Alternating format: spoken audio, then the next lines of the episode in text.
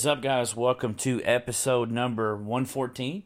A little delayed today, but I think everybody's okay I hope so. If, if they're not, we can get some medical attention to them. for sure. For sure. But as always, here with BJ, we want to always bring uh, met, let you guys know, man, stuttering early today. I guess that's what we get for recording on a Thursday. Yeah, But- for sure. But uh, we want to make sure we let you guys know that the podcast is sponsored by Century Mortgage. Crystal Lackey has Century Mortgage, I should say. Crystal Lackey, good friend of mine. BJ's still yet to meet her. But, or no, you met her at Roosters, I think, that one night. She was at Roosters. Yeah. Yeah, so BJ's met her once. Uh, this past weekend was her birthday. Actually, it was her birthday was the other day, so we'll say happy birthday again. Well, you know what? I couldn't believe it when you mentioned to me that you were going to sing happy birthday to her and Eric Deacon on here. I was very blown away. So I guess I'll just let you have the floor and go for it, bro. that has that was never ever said to you. I never said that I would sing happy birthday. Are you calling me a liar on your own podcast? Absolutely. Okay. Do, do I look like Marilyn Monroe to you? I'm not singing. Well, I wouldn't say you look like her, but uh, I mean, maybe you can sing like her. Who knows? But if you guys want to um, refinance, you need a mortgage, hit up Crystal Lackey, 502 615 0743.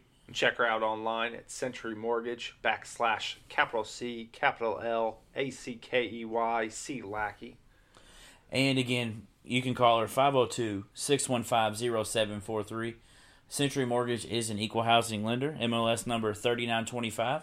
Crystal Lackey, MLS number 1735979. Or if you need some batting lessons in softball because she's much better than you are. No, the averages would uh, would prove that that's a lie. Oh, well, a- analytics lie sometimes. Just Some- like something like that. allegedly I do. Yes. But hey, to each their own. So, uh, you know, rumor had it that there was a couple people who were disappointed with the intro last week, and they stated that it went too long. And somebody even mentioned to me that I needed to take a couple of points out before we started this podcast today. so, because we're starting so late. why? I mean, you you could spin it whichever way you need to spin it. The way I spin it is the truth because I'm a truth teller, and being a truth teller, I want to give you a little bit of knowledge about the number 14 because we're on episode 114. We're going back in our time capsule, um, dropping some knowledge on you fools. Now, in golf, a player can actually have no more than 14 clubs in the bag. Now, I've seen your golf bag.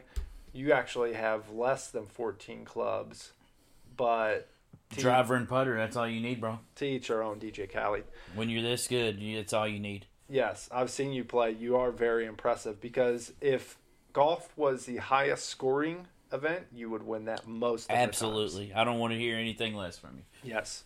Uh, 14 is also the number of days in a fortnight. Now, I know what you're thinking. Fortnite, the video game? I don't know. You tell me. You know what I'm saying? No, I actually knew that that one. Oh, well. I really did know that. Let me ask you this. It's not spelled the same way the game is spelled either. Oh, how did I know that, though? How did you know that it wasn't spelled the same? No, how did I know that? Never mind. We'll just go on to the next one. Um, it's also the number of lines in a sonnet. Now, you know, in our battle that I'm about to have with Mason Barmore, and don't think that I forgot about that. You know, in the poetry contrast contest, I could potentially be pulling out a sonnet. I haven't perfected it yet, but I'm keeping that in my back pocket just in case you know things get violent. Um, I also wanted to explain to you, speaking about violence, that 14 is the Nuestra Familia um, symbol because it's also the 14th letter of the Spanish alphabet, N. So I don't know if you know much about the Nuestra Familia, but you better mind your P's and Q's around the uh, 14th letter of the Spanish alphabet. I'd say I'm not familiar with it. That's very good. You like that? It was a good effort. Um, 14 is also the number of forgetfulness, so I almost forgot to put that one on there. And I, I think your joke was a little bit better. Jeez. But I'm just saying, it's the number of forgetfulness. And then uh, Vermont became the 14th state in 1791. So shout out to Vermont. I don't think we've ever given Vermont a shout out before on this podcast. The catamounts? Yeah. Well, no, just the state mainly. Um, but uh, sure, you can drop the catamounts if you want to. And last and final point Do you know who our 14th president of the United States was? Abraham Lincoln. Good guess. No, that Abraham Lincoln was 15. Well, I'm not going to, you know, crush your hopes and dreams and tell you that you're wrong again. But Franklin Pierce was the 14th president of the United States. Never heard of her. Many, many people forgot this, and that was 1853 through 1857. Some of our listeners were alive during that time period. Eric? Yeah. Deacon? What? yeah. So, you know, keeping it short and simple this week, but we are bringing the second favorite segment, Who Am I? And Let's so, do this. to refresh everybody at home, play Oh, along. by the by the way, Ryan says that to throw me off, yeah. you need to start throwing baseball players in here.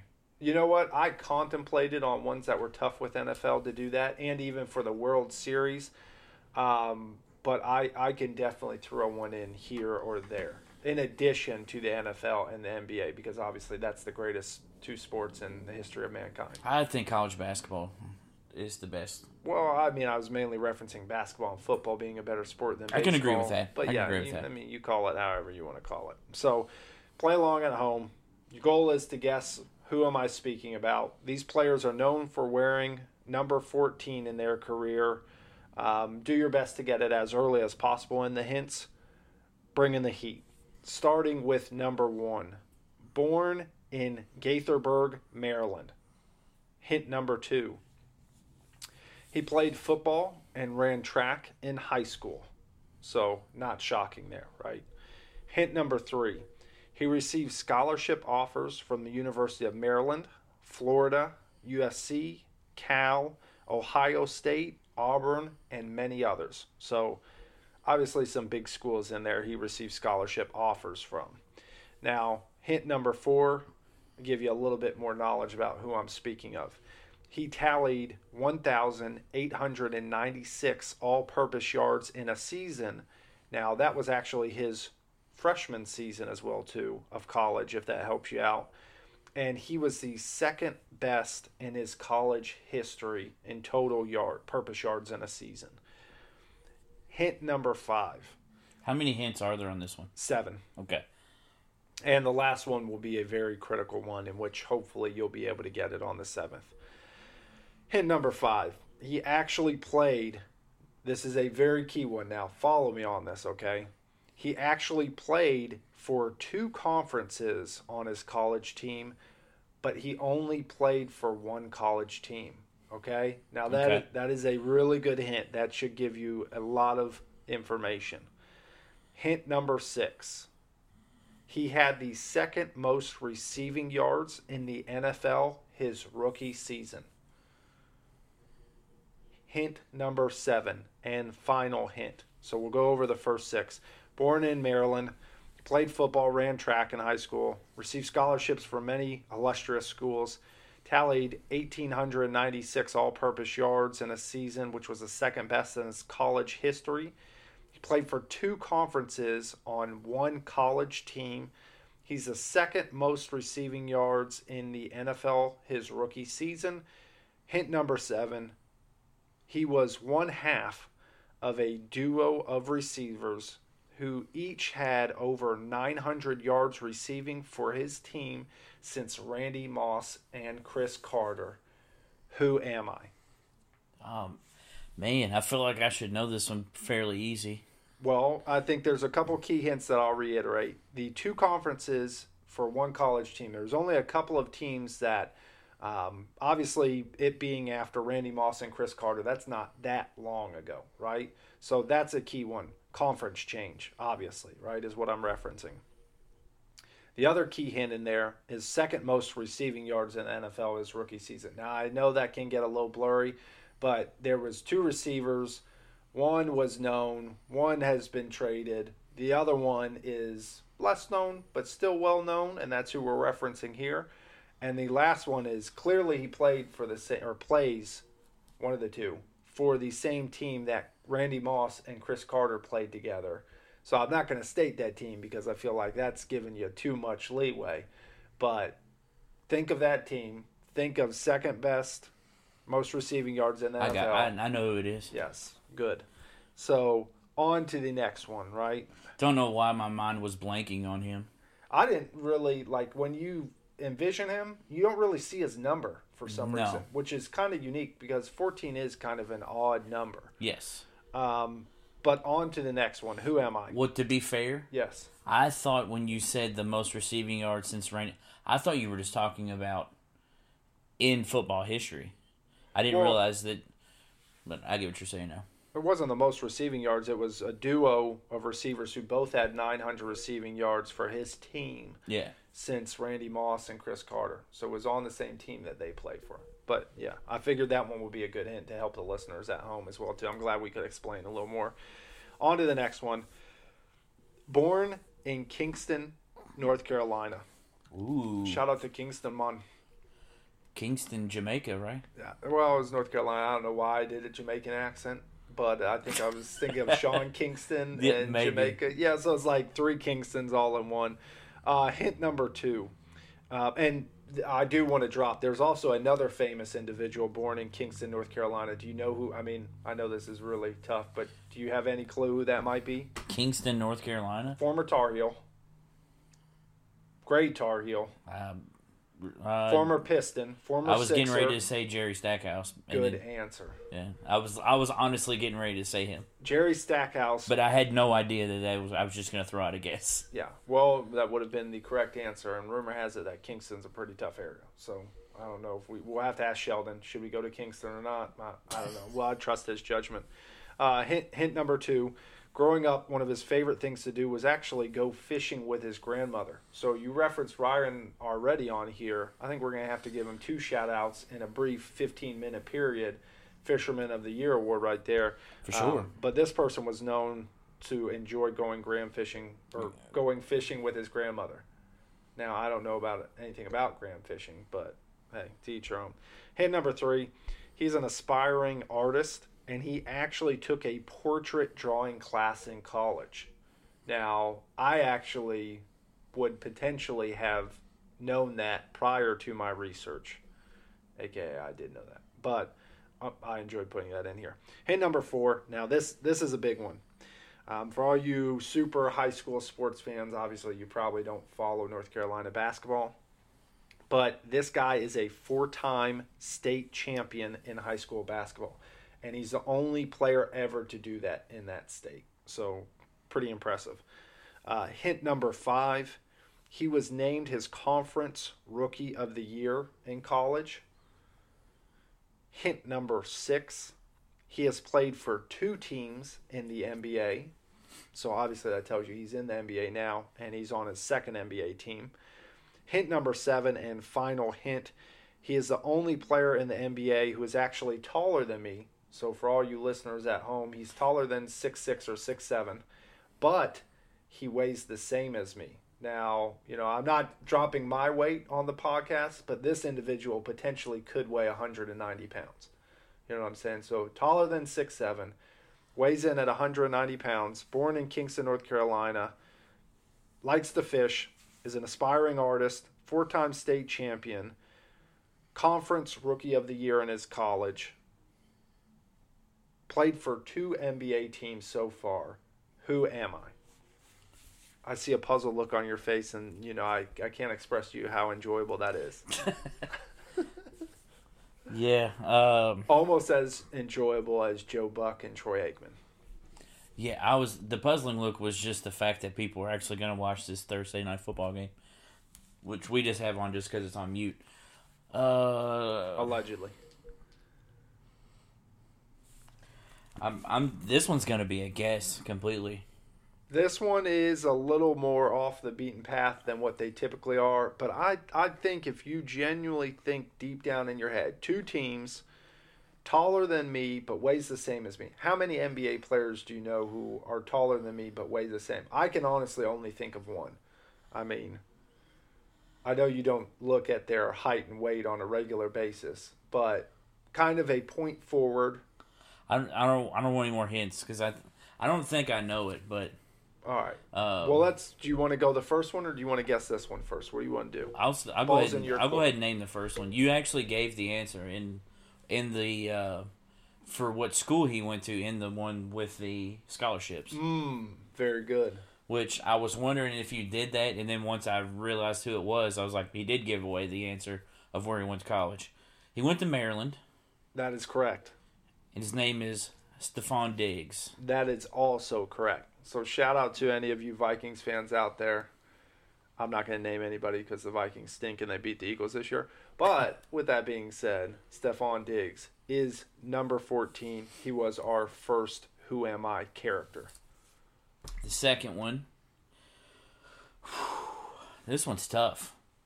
Played for two NBA teams. Yeah, has played for two NBA teams.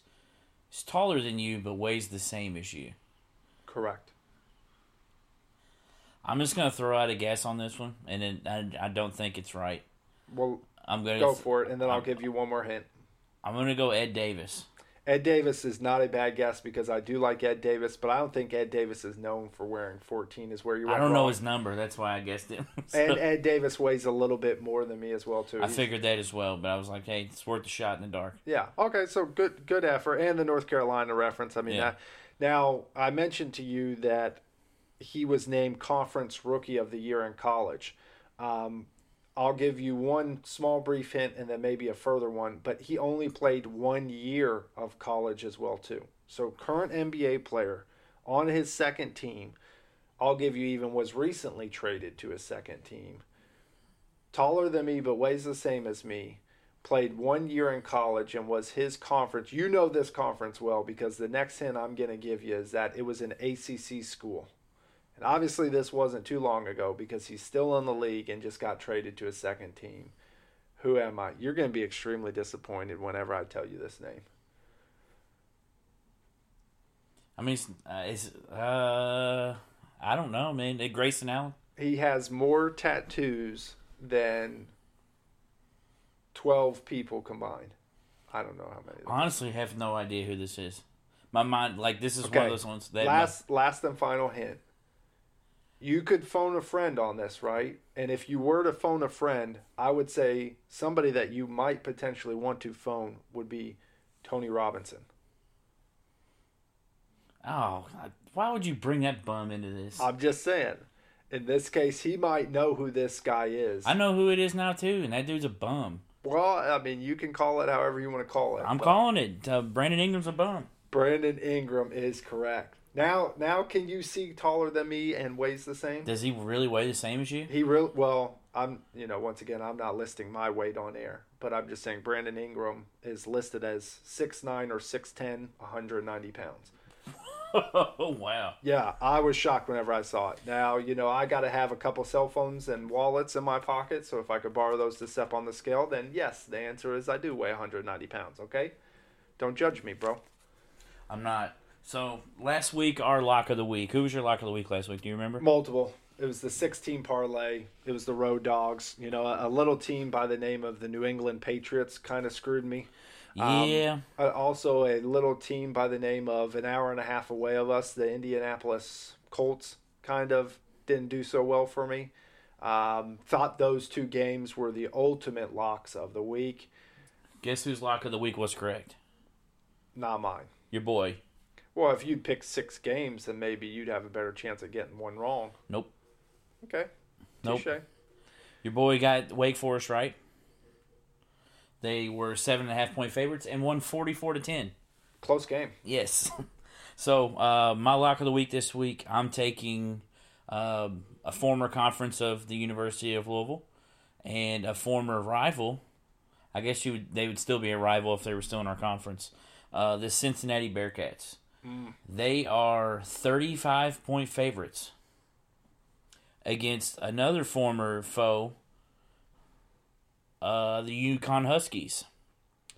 And I'm going to take Cincinnati, and I'm going to take the 35 point spread. And that's what I'm going with. The Cincinnati, Calling the cover. calling the cover. Oh my goodness. 35 points is a lot of points. We It mentioned is, but have you seen UConn? Yes, I have them. UConn is really bad. Well, I wanted to see their defense, but it didn't look as if it was there. So, yeah, offensively they're not impressive, but defensively they might be one of the worst teams in the NFL or, or in the uh, NCAA football. Shout out to uh, Philip Rivers, who I was trying to pick up in fantasy the other day, but I didn't get him, so thank you. Yeah, no passer interference there. Um, but moving on, I'm going to give you a little bit of knowledge now. I told you I attempted to get some college basketball spreads for this weekend. I attempted to get some NBA spreads for this weekend. None were accessible to me. So what I did was I had to choose an NBA game tonight. Now, granted, I did my research last night, and there's a little game of the five and twos, right? Miami Heat at the Phoenix Suns. Now, five and two is very surprising for both of those teams, right? Miami is a one and a half point favorite. It's on the road across the entire country at Phoenix, but I've got some bad news for Phoenix, Phoenix. has been playing all right. Well, if you're five and two, both of those teams have been playing more than all right. But, But I'm talking about for Phoenix though. Like Phoenix has been a dumpster fire for what four or five years at least. Correct. At least, and I mean they beat somebody. Didn't they beat the brakes off the Warriors or something? well, that's not so impressive. Be honest. they beat the no. I thought they beat the Warriors before Steph got hurt. with Steph, yeah. Yeah. But you still don't have Clay, and there's still a lot of pieces that are um, lost from last year. But yes, they, they did. I believe they beat the Warriors. They beat some decent teams. They might have beat Denver, or they played Denver as well too.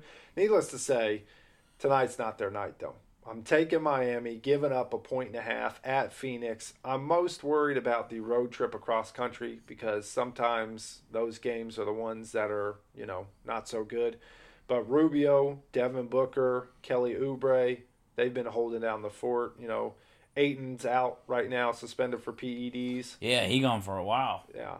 That's two of them in what uh, a week. John Collins. Yeah, John Collins out for a week too with that man. That's It's amazing because we mentioned we don't see PED use very often in the NBA, and then all of a sudden, you know, you have two of them in less than a month. So it's like, yeah, something must be. They've been eating the Mexican tacos that Canelo has. Uh, Yeah. Grand Shanio enjoy that one. Um, but that Clenbuterol really gets in their system and gets them going. So, needless to say, I'm taking the Miami Heat. Jimmy Butler, hold down the fort, bro. Kendrick Nunn. By the way, did you do you remember Tony telling us about him when we were talking? yes. And the, um, I saw a story. I think you shared it the other day, or the the meme maybe just the picture talking about how he's the scored the most points by an undrafted player in NBA history or something. first five games of the year. Yeah, Yeah. it's amazing. Tony, um, or actually Ryan was telling me that Tony lived five minutes from him or whatever, and you know he played with Jabari in high school. I mean, I could just only imagine him and Jabari together. But Nunn has been one of my favorite players to watch this year. I'm sorry. What? what uh, Jon Gruden there with a little colorful language. Yeah, would you read He some said, there? he said, "Hey, a hole, go watch the effing play." After he threw his challenge flag on the field, Excuse me, sir. What what That was, your challenge there? that was really good. That he he's challenging the fumble, and I hate doing this to people. Like we're watching a game while we're recording this, but this is really good. Uh, but yes, Kendrick Nunn. Uh, Tony did mention. He see there he got I just rewound it for you, and you got to see it. Uh, but uh, yeah, he said he lived next to him in Chicago. Yeah, The coolest thing was is that I had no idea that Tony was such good friends with uh, the the dude that went to Kentucky and then to Michigan, Charles Matthews. Charles Matthews. I did not realize that he was that close with him. Dude, I love that dude's game. That's for real. That's like one of the guys that would have fit perfectly into a North Carolina system. Like you could not draw it up any better. I mean, I definitely think it's not. I think it, he went where he should have gone because Kentucky or Michigan? At Michigan, Yeah, like Michigan, it ended up. He, if he found his game at Michigan, because at Kentucky, I don't know if it was just he felt like he wasn't part of it. I don't know what the deal was. He left kind of early. It felt like. yeah. He didn't get much playing time. Yeah. I don't even remember what class he came in with. I feel like it was the uh, class with Narlands, to be honest with you. Like I think I feel like he was Uh, there that long ago. no, a little after. He he. I mean, he he played three or four years at Michigan, and he just got should have been drafted, but he didn't. He tore his. ACL in the tournament. Is that right? Oh, and remember Tony was saying in his tryout for a team. I Oh. think maybe Boston. He said. I got you. Uh, For some reason, I felt like that was it was during the tournament. For some reason, I felt like I remember seeing him getting hurt. But maybe it's um, just because I remember Tony saying something about it. Yeah. Well, they hurt my bracket is what they did because remember I was super high on Michigan and that that didn't go so well for me Yeah. because I had them in North Carolina playing in the final game and needless to say, neither of those teams made it. Thank, Hey. thank you, Auburn. I'll say this: I called the NCAA champion before the season started last year.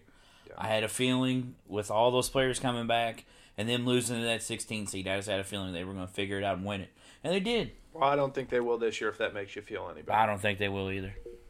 But uh, something that happened, we ain't got to talk too long on it because I know you don't really love this sport that much. Well, then I'll allow you to do the talking. But the Nationals won the World Series, bro. No, I don't remember what All the talking about. doubters and everything. It's fine. It's fine. But this was something that I think you can at least appreciate, even though you don't really like baseball. Yeah, The history was made in this World Series. I can appreciate history. The first time the road team has won all seven games. that is very impressive. Yeah, it was. It was All nuts. seven games All seven games. It went seven games. The road team won every game. I see what you're saying. Yeah. The home team won zero games in the entire series. So it actually worked out for us not having home field advantage. Right. So, but that's crazy. I mean that that is not only history, but that's it's absolutely insane. yeah, yes. it doesn't make any sense. Philip Rivers is bound in the term to turn the ball over. he threw a pick. He thought that was one of his 16 Yeah. sons out there. Yeah, he threw a pick, and then they just challenged the fumble that they did not give him, and then he throws it right to the DB for Oakland. So Yeah, but he should have had the one pick the play before when he got hit, and then that one was just what did clearly they? I guess they ended up calling a pass interference or something. Had to have been. Dude was But- holding him the whole way. Oh yeah. So the Nationals won the World Series, won in seven games, beat the Houston Astros. Uh, my favorite player on the team, Stephen Strasburg, won the World Series MVP, and then a couple days later opted out of his contract. Yeah, that was very weird. Why? I mean, is that to get more money or is he gone? I mean, you never know. it may be both. Really? Yeah. Where's he? I, I don't mean, Is know. there any rumors or speculation out? Nothing I yet. did I, mean, it's still kind of well. early. So, I, and be honest with you, the person to talk about this stuff is John. John is really very knowledgeable about the contract stuff, and it's like a lot of times I'll text him about like contract things with anything, Yeah. and he's like a, an attorney or something. I don't know how he knows some of the stuff that he knows with some of these things. Or Legal like, professional advisor. yeah, or like, and he'll know like farm system guys for different teams. Because I was like, at when in the World Series, I was like, man, Houston may be in trouble here pretty soon with their pitching staff. He's like, no, they're they have one of the best farm systems as far as it goes with uh, pitching. And I was like, what? You know what else he knows? What's that? That over the back is not a call in basketball, and I can appreciate a man who knows that. That is near and dear to my heart. If you can't tell, over the back is the most atrocious call that you could ever make. So Yeah. sorry, I didn't mean to get on a tangent. It's all good. Uh, but this past weekend, Louisville, it was actually um, nothing really happening here in the city as far as uh, Louisville football goes. We had a bye week, but you all played a familiar foe, as Virginia. This is true. And after you all beat them, they were not very happy, and so they came out ready to play. Yeah, so I mean, I didn't really watch your all's game, so I'll let you talk on your all's game as much as you want. It was actually a really good game. Uh, I mean, there was it was a back and forth battle at the end, and essentially North Carolina came up one possession short in the fact that they couldn't score on the last possession. So I, I think North Carolina's had the same thing go on all year. They've started slow and picked it up towards the end. Um, Perkins is the name, their quarterback, right? Yeah, When you mentioned to me that you were not a huge fan of his, I kind of saw some glimpses of what you were referencing. he's he he can move. Right. He's not very accurate, Right. and he gets flustered very easily. He made some phenomenal throws, but he also made some throws that you would think would be standard passes for a Division Yes. One college athlete that were just sailing on him. So it was kind of one of those things. But offensively, they moved the ball on us. They they were absolutely killing. Our uh, secondary is decimated. Uh, It's amazing to me that I'm an Eagles fan and a North Carolina Tar Heels football fan. And both of those teams have one of the worst secondaries in their conferences, respected conferences. Like Yeah, I mean, I think there's. I haven't really watched you all that much because it seems like you all are always either playing at the same time as us, yeah, or actually, that's just what it seems like. You all are always playing at the same time as us. It's very common. Uh, I've seen or overlapping one Yeah. of the two. But um, worst secondary's got to be Wake Forest or the Wake Forest's secondary is so bad. I'm just telling you, we've had some major injuries, and you know, Surratt, whose brother is on Yeah, Wake Forest, Wake Forest. Yeah, actually one of the best receivers in the country. So forget Wake Forest. I mean, he's supposed to be a top five pro receiver out of this year's or not. I didn't know that, but it it makes absolute sense. That kid is a stud. They actually had him listed as the second best wide receiver in the country, which to me was maybe a little high, but I, They- I'd say top five. Did they have him behind Jeudy? Uh, I don't recall, to be honest. Like, Because if they had him ahead of Jerry Jeudy, I think that's nuts. Jerry Jeudy from Alabama is nice.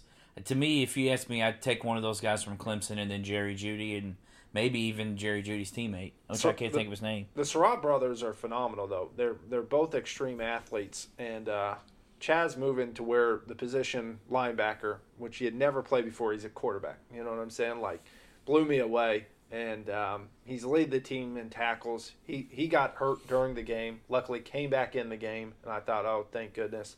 But yeah, their secondary. Perkins was picking on them all day, and if Perkins is picking on your secondary, what do you think any other team in the conference is going to do? Yeah, So we need to get a couple of wins to compete now. Obviously, Virginia pretty much solidified that. Um, they don't have a tough schedule at the end of their year. I looked either. at it. I can't remember who else they have because if Louisville wins out, they could potentially make the Orange Bowl. Yeah, so what's going to have a tough game this week. We we do. It's my the, opinion. it's the toughest game we have left on our on our schedule. Right. I'm not going to say that there's not like Kentucky should be a, a good game as well, but the other two games I think are should be guaranteed wins. For ACC games, I mean, that's what I'll say. Kentucky's kind of an interesting team to me. I But, don't know what they are. Um, if Louisville wins out, I'm not saying that they I'm not saying that they are, but if they win out, which they have at Miami this week, at NC State next week, Syracuse at home, and then at Kentucky. So that's three conference wins. Whoever's ranked the highest, because Wake is going to lose to Clemson. I think we can both agree on that. Wake's not going to be able to stop Clemson's offense, no, I don't think so. and if I also um, don't think they'll be a lead against Clemson's defense either. No. Uh, if they lose to Clemson, that would give them two conference losses, which would then tie Louisville. So then it would go to who's ranked the highest. So if Louisville wins out, they have the potential of being ranked higher than Wake Forest and higher than Virginia. Again, they have to win out to do this, but there's a chance that Louisville could make the Orange Bowl still, Yeah. which is absolutely insane when you think about Louisville last season being two and ten. I projected them being five and seven coming into the season.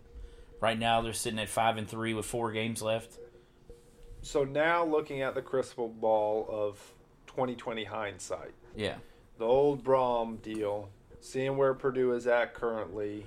I said it before the season started. I think I told you, um, f- just from listening to Satterfield and then seeing the coaching staff that he assembled, I already felt like longevity wise, we got the better end of the deal. Yeah. Now, if we got Brohm right now, the recruiting class would have looked better, and we may have gotten some of those guys that didn't transfer to stay. But I don't know if we we wouldn't have gotten Ledford, which Ledford is probably the biggest key for this team that we have. The offensive line has played head and shoulders above what they played last season. Um, we wouldn't have gotten Bryan Brown.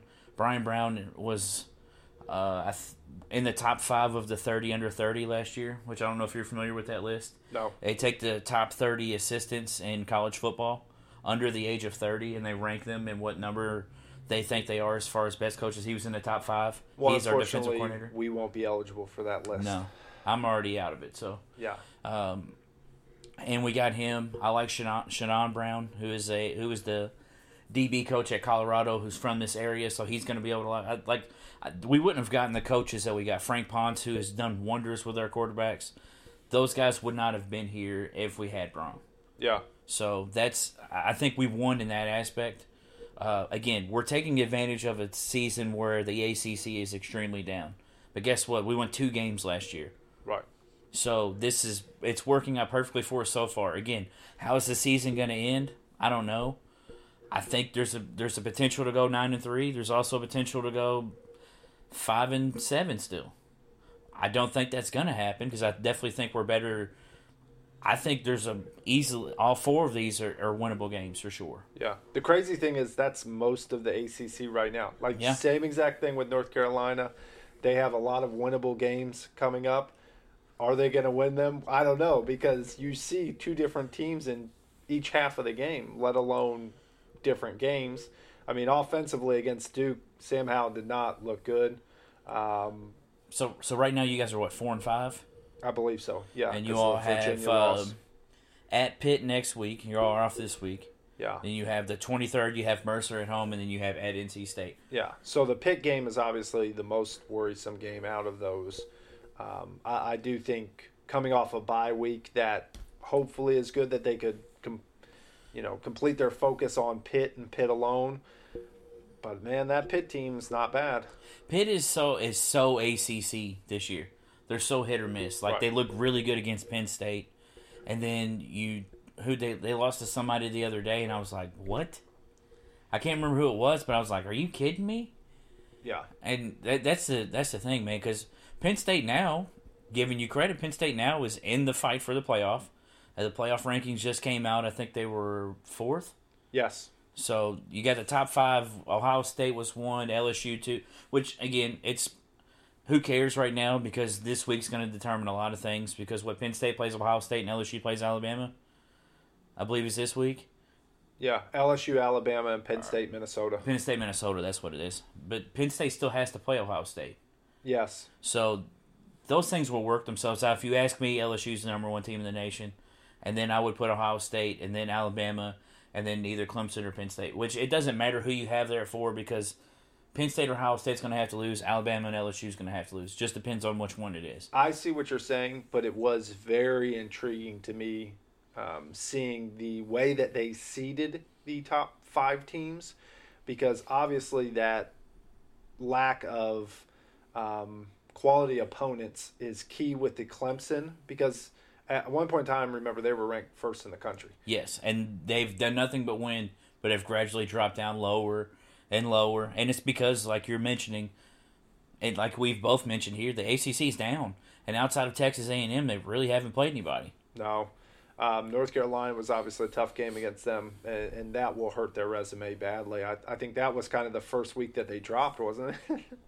but Yeah, yeah, I believe it was. Sorry, uh, Philip Rivers just threw an interception. he's getting confused on which team he's playing for this evening, and uh, I think it was actually the same guy who intercepted him again. But um, more of the story, I, I agree with you that the ACC is down, but the ACC is never super impressive. It, it does typically have it's a couple. normally better than this. Yeah. There's at least one other good team Typically, normally. Florida State will be decent. Last, you know, however many years Clemson has been elite. You all were pretty good there for a while as well too.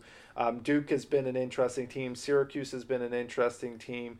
But o- overall, I, ACC has not looked as a power conference in football. I would say the two teams that have honestly Miami, that have honestly disappointed me since Louisville's been in the ACC. Miami, you just mentioned, and Virginia Tech. yeah, Like Virginia Tech fell off, and they fell off really fast. They get Justin Fuentes to to follow up Frank Beamer, and have absolutely just hit the ground and not taken off running. They just hit the ground and never got up. I don't even think he's a bad coach. I mean, I don't know what the deal is, but I was even watching him this year. It seems like culture is good. He seems like he's trying, to, but something's not clicking, right? So yeah, I don't I don't it get it. it. They just fell off, and they fell off fast. So I want to give you a little bit of insight when we were talking about Penn State as well too. I, I'm not going to say anything crazy, right? I'm hindsight or full bias um, That's- disclosed. Okay. So Penn State plays Minnesota this Yeah. week, right? And, and I think you know who I'm liking in that matchup. Yeah, you were trying to convince me to take Minnesota earlier. Well, hey, if you chose to take Minnesota, I was going to be okay with it, but I would never force you to do such a thing, right? Well, I could tell by the way you were texting, you were laughing when you were reading it. you were like, "Are you sure?" And I was like, "Yeah, I'm sure." If you go and look at Minnesota's schedule again, unlike D, I like PJ Fleck. I think PJ Fleck is a good coach. Great coach. I think PJ Fleck, I, he cracks me up to be honest with you. The row the boat thing, Yeah. I like him. I like his energy, but I could also see how he would be a little bit um, overbearing. Taxing to play for, needless to say. Well, like I, I compared it to Daniel with Daniel to Dabo Swinney. I don't like Dabo Swinney, Yeah. but I feel like if you're out of a conference, like it with D, he's a big thing. Like he probably doesn't really care about Dabo Swinney. Probably he may like Dabo Swinney. That's the way I feel about PJ Fleck, and he doesn't like PJ Fleck. Yeah, makes sense. And both of the guys are unique characters, is how I'll word it. But um, tough game this week for Penn State, right? But I, I think Penn State pulls out the victory, and I think it could even be by double digits potentially. I was gonna say, I think Penn State wins by 21 or more. Wow. I don't think a lot of Minnesota's very good. Uh, that's a lot of points. Um, I'll, I'll take the under on that, but I will say double digit points as well. Um, now, there's an interesting team on their schedule next week. Do you know who they play next week? Penn State. I looked at it, but I don't remember who it is. This team has been a surprise team of the year. Probably the most surprising team, besides maybe you all in that conversation as well too. The six and two Indiana Hoosiers. Yeah, they Now- have they they are uh, they are kind of like see it's weird. The top of the Big Ten is really good this Yeah. season, but they're taking advantage of the same way our teams are. It's really four teams, maybe five, depending on who you consider up there. I mean, is Michigan State in that conversation? No. Is Iowa in that conversation? Uh, to me, the teams that are good in the Big Ten, Ohio State, Penn State, obviously, Right. Wisconsin, I think is right there as well. Right. Um, and then Michigan. I don't even know if I'd really put Michigan. Maybe I'd Michigan. put Michigan in there. I mean, Michigan's so I don't know, man. They're so hit or miss for me. Michigan's defense is there every week, but their offense is hit or miss. Shea Yeah. Patterson is kind of a guy who I don't really have a lot of faith in, but then I've seen him have good moments. So that's where the question mark lies for me is their offense, not their defense, which is Yeah. kind of backwards for a lot of teams. So you're obviously going to take Penn State. I would take Penn State as well. But let me also finish that train of thought that I had because after Indiana, they play Ohio State. So for all you gambling junkies out there, keep an eye on that IU game because that's a game that if it's a large spread, I can tell you that I'll I'll be picking. So I hope Penn State beats the brakes off the Indiana Hoosiers. I'm hoping that they pick a big spread so I can win some money while they do it, right? I uh, I also told you. I also went out on the limb and said that I think that Minnesota will lose three of their next four games. Yeah, you did say that. And I don't know if that's the biggest limb in the world, but Yeah. still. oh wow, that interception definitely wasn't his fault. Hunter Henry definitely fell down. So, um, the other big game this week, uh, which I don't know if you saw uh, Saban say that uh, it looks like Tua is going to play. Did you see that? I saw him say he was improving, or, or he was progressing well. I think was his wording. Yeah, he said. It, from what I heard, it looks like he's going to play.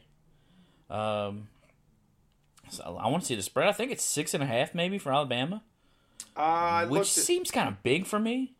yeah, I looked at it, and I want to say it was somewhere from five to eight. and a Six. Okay. Six, yeah, six. Alabama's six point favorite, which is a little surprising for me.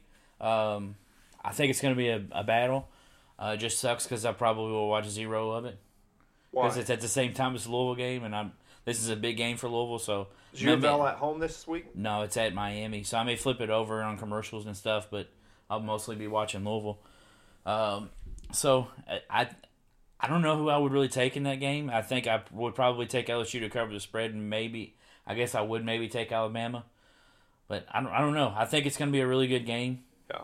Um, maybe just because it's at Alabama, I would take Alabama, but I think LSU covers the spread, Saban's a strategist, right? Yes. And I think there except was for in the championship last year. I think there was a recipe um, on how to expose this LSU offense because they've been killing everybody. And Auburn put a little bit of a vice grip on that offense last week, and they only won that game by what three points, twenty three to twenty. I feel like that. That's right. Yeah. So Saban's got, and maybe they were overlooking Auburn, which I wouldn't advise you to do. You know what I mean? I told you I think that Auburn team is now they were maybe ranked too high and early on the season, but they fell off those rankings and uh, moved their way back up. I think they're a very good team. So I, I'll go ahead and take Saban and the Crimson Tide.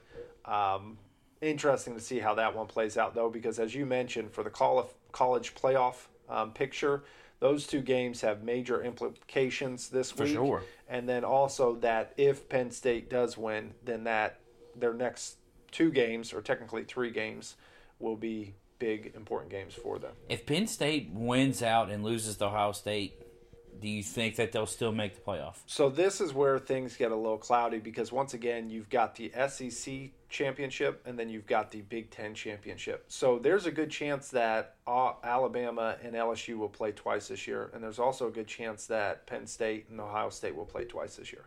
Well, Alabama and, and LSU won't play twice unless, the they same- unless LSU or Alabama makes the playoff. Yeah, I didn't even think about that. Yeah, because they're they're the they're both in the West, uh, SEC West. Yeah. I mean, I guess they could if they meet again in the playoffs. Which those two teams, depending on how this game goes, with Penn State and Ohio State, and then LSU and Ohio State, depending on how those games go, if one team gets blown out, no, they shouldn't be in the playoffs. But if if it's a close game and a team squeaks it out, those teams should definitely be looked at if the other teams take a loss. Yeah. in my opinion. Yeah, I, I see what you're saying, but I think if you go undefeated, you know, you kind of hold your own destiny. So that's the whole thing is just go undefeated. Don't, That's true. Don't, Yeah. don't leave any questions there. But that's what it's always been the last since we've had the college playoffs.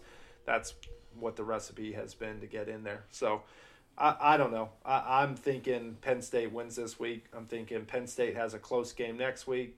The Ohio State game will be close, but Alabama and LSU, as of right now, both deserve to be in the college playoffs. Clemson deserves to be in there as well too.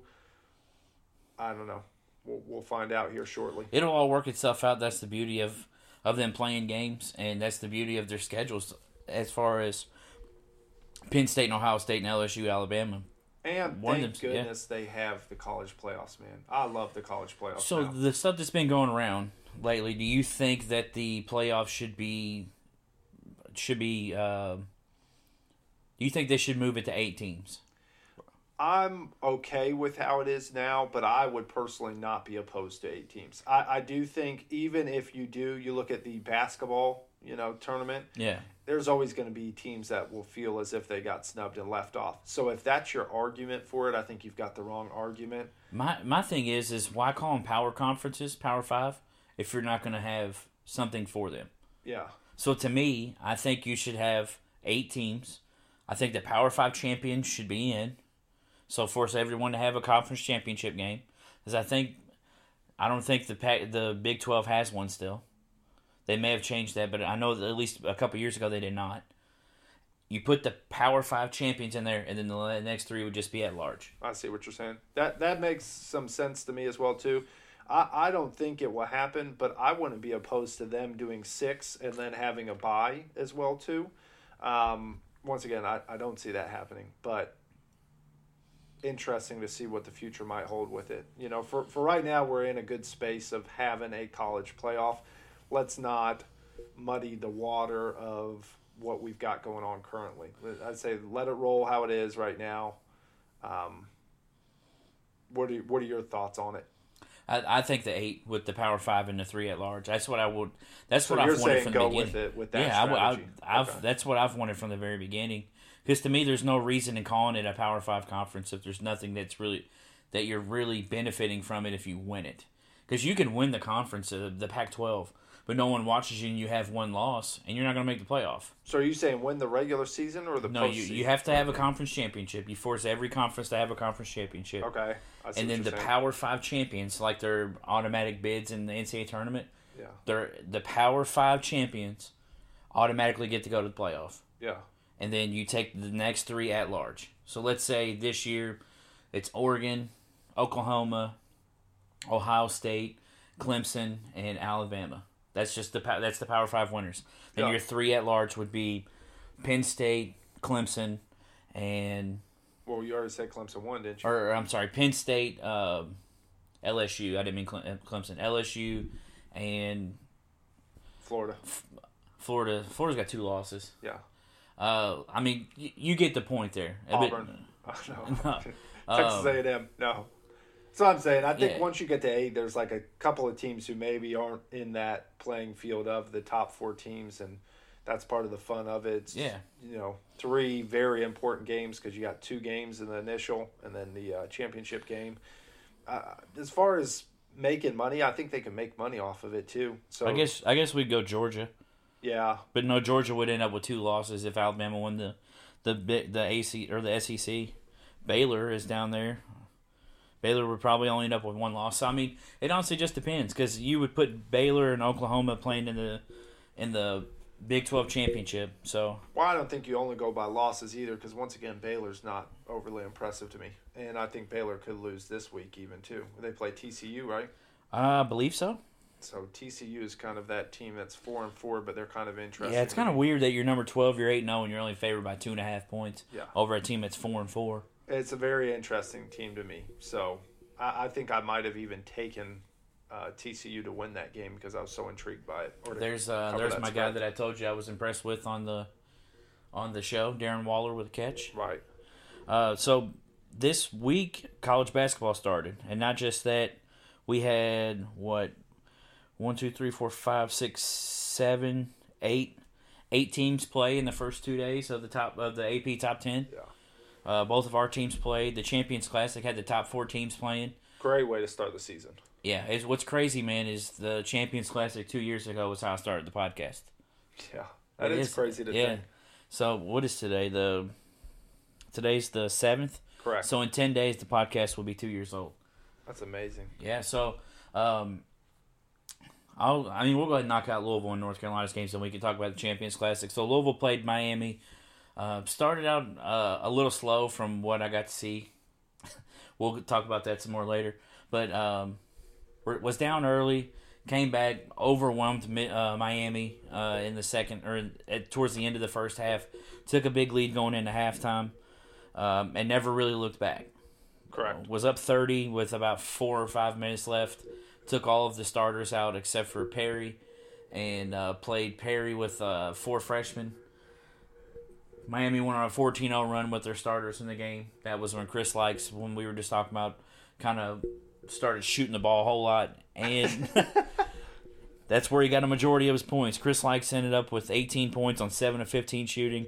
Right. Uh, but the big thing, the preseason player of the uh, player of the year for the ACC, Jordan Nwora, twenty three points, twelve rebounds, which is great for him because that's the biggest. But the biggest thing with Jordan Nwora with me, I don't know how much of our game you watch. I know you watch some of it. Most of um, it. He looked engaged on the defensive end, which is the first thing that the first time I can really say that he has. Um, he he. I remember one play. I can't remember what the guy's name was from Miami. Uh, he drove baseline on Nwora. Nwora stepped in front of him, kind of bodied him up. The guy back dribbled and then went back into him. Nwora slapped it out of his hand. It bounced off his foot, and we got a steal. Yeah. Nwora in the past is maybe cutting him off, and then the guy's blowing past him on the other side. Um, a chase down block that he made uh, in the first half. I don't know. He just looks a lot more engaged. It looks like he really took maybe from even I know he didn't get to really play in a lot of those scouting things. It looks like he took maybe what scouts told him that he needed to do to him, to improve his draft stock, and is taking it to heart. I agree, and that block was nice. I mean, I was very impressed. I thought no way was he getting to that block, and I don't know why that kid didn't dunk that, but to each their own. I wouldn't have dunked it either, so I guess that's my philosophy on it. But Uh, but overall, you all were very impressive. I would say the most impressive thing to me was the defensive matchups that were chosen. Like Williamson was guarding Lykes a lot of the first half, and that was extremely impressive to see how he could move his feet. And you all obviously switch ninety percent of all Yeah. screens, so it's going to be a very interesting. Uh, matchup to see who can take advantage of that if you're going to do that against everybody, but obviously Miami was unable to do that. Yeah, I, I was, I had already seen Williamson play, but you know I'm getting texts from people that hadn't seen him play, like, oh man, I really like Samuel Williamson. Samuel Williamson is a very smooth, composed player. It makes it a lot easier when you're playing next to a guy like Jordan Nwora, Right. and you're playing next to a guy like Steven Enoch. So those two guys are getting a lot of the defensive double teams or. Or, or stuff like that, so it's making it a lot easier for you. Not to take anything away from Samuel Williamson's game, but it makes it a lot easier when you're getting catches off of passes from those guys driving or catching it in the post. Well, you got to give credit to McMahon in this game too, because McMahon Yeah. was spacing the floor, and so once you have to, you, you can't help off McMahon. He even walked into a three, dribbling down court. That was like you really just get. He he just hit two threes prior to that. One was literally the possession before, and one was a couple possessions before. So that's going to space the floor, and, and I know sometimes we question his defensive paralysis, Yes, but he looked as if he was engaged as well too on the defensive end. I think. See, that's the thing, man. It it he's it's always engaged. I know. It's something that I've referenced with some of the UK teams in the past. oh, Um, it's a lot easier for you to defend when you know you have a guy that's protecting the paint behind you. right. and that's something that I felt like maybe he he is kind of realizing. Like he's not going to stop guys with his quickness or anything like that, his lateral quickness or you know body anybody up. But when you know you have a guy like Steven Enoch, and then when Malik Williams comes back behind you, that can that can protect the rim, it's a lot easier to gamble after things. Yeah. It's a lot easier to okay, maybe I need to get up in this guy. If he goes around me, cool. I still got the guy behind me. But to me, the biggest thing is what we mentioned previously is the switching the screens. If he doesn't have to fight over all of those screens, Yes. That's going to be a huge help to him. And then the just rotation on the defensive end, because if you go weak side, you can just switch somebody else. Because look at your all's front line. I mean, size and depth on front line and backcourt is pretty phenomenal. We could we could potentially be like a really really big team. I mean, you could Right. start you could start Perry, Williamson, Nwora, Williams, and Enoch at one point, and it'd be nothing. And, or you could even start. You could even throw Sutton. Sutton. And Sutton is a Sutton is so is so good, man. Like when he came here, like I was not expecting him to be what he is now. Like he literally was just bullying people the other day. I know he ended up with five rebounds, but four of them were offensive rebounds. That dude's a dog. I love Dwayne Sutton. Dwayne Sutton is the type of player that every team needs. He might be your all's most underrated piece, but he also might be one of the most important pieces of your team. I can agree with that 100%. I think if you lose him, your heart and soul of that team goes away a little bit. You know, Nwora is probably your most important piece because when you lose him, you lose a major offensive chunk. But as far as keeping everybody on the same page, Sutton is that guy from what I've seen. Yeah, I I'm anxious to see how well these these freshmen come uh, come along.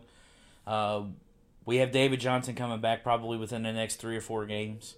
Uh, they're saying around the Akron game, which means by the Texas Tech game, he should be full strength. Um, I, I mean, he would definitely be full strength on them. Hopefully, he'll be full strength by the Michigan game. Yeah. Um, Kind of disappointed you haven't mentioned the Philly kid yet, though. I, I was I was gonna get to him. Okay. We got Malik Williams coming back around the same time, maybe a little bit uh, after. And I know I dogged him after watching him play against Bellarmine, but I I was I thought Lamar Kim, uh, Fresh Kimble, I don't want to call him uh, Fresh. Kimble. Thank you. Um, not that he impressed me. He he did what we needed him to do Yeah. in this game. Like we don't need him to be impressed. We don't need him to be the Fresh Kimble he was uh, before. For St. Joe's. Yeah, we just just come in and be another guy that can give us minutes and can spell Perry or can spell David Johnson, whoever is is playing the point, or or just just get the guy the open shot. If you have the open shot, knock it down. That's all we need you to do. Right. Be aggressive, but also Yeah. play within yourself. Exactly.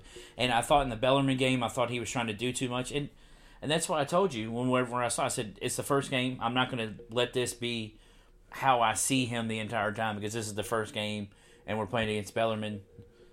It's not. I'm not going to look at him and say this is all he's going to be. So I was very happy to see him definitely take a step forward. In my opinion, is he a world beater by any means? No, but he definitely looked better. Yeah. Good piece. Once again, to add depth to your team. Yeah, I mean, he ended up with six points, three assists, and I believe zero turnovers. And I think that position is going to be key for you all this year because once again, point guard position, you know, Johnson isn't a true point guard. So how will that go towards the end of the season? Point guard is one of the most. I'd say point guard and center are one of the most important positions on the court. Uh, if you want to make a deep NCAA run, you, you all are going to have to figure out how to get into your offense with somebody other than a point guard. I think because once again, David Johnson is not a true point guard, and Fresh Kimble might not be a guy who you want to play heavy, heavy minutes. Even though I do like him. I love Darius Perry. I don't. I don't. I know you like you were talking earlier with those defensive point guards. I think Darius Perry is also another very good defensive point guard. Is he on the same wavelength as Ashton Hagans or I can't remember the other? No, he's not. But I definitely think that Darius Perry is a very good on-ball defender as a point guard. Yeah, Tre Jones was the other guy. I've, Tre I've- Jones, I've yeah. got Tre Jones and Ashton Hagans as my two best defensive point guards. But see, this is my problem with Perry. I, I do agree with you. He's great defensively. I've got him as a shooting guard, and he can't shoot that great. I know you think he can, but I, I'm not impressed with his shooting paralysis.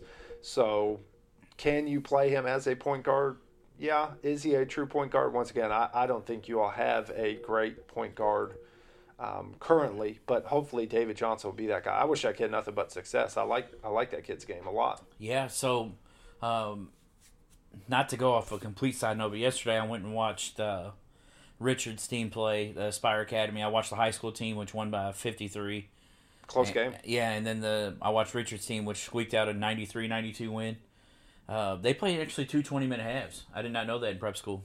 Makes sense. Uh, but one of the kids for his team is a kid that we watched last year, and I didn't remember him.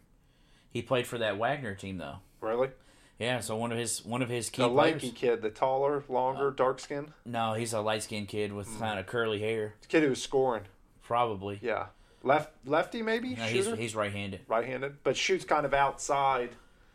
Uh, maybe. I know he missed four free throws down the stretch in their game yesterday. Ouch. Yeah. Sounds like uh, North Carolina's team shooting terribly from the free throw line. But um, it was fun.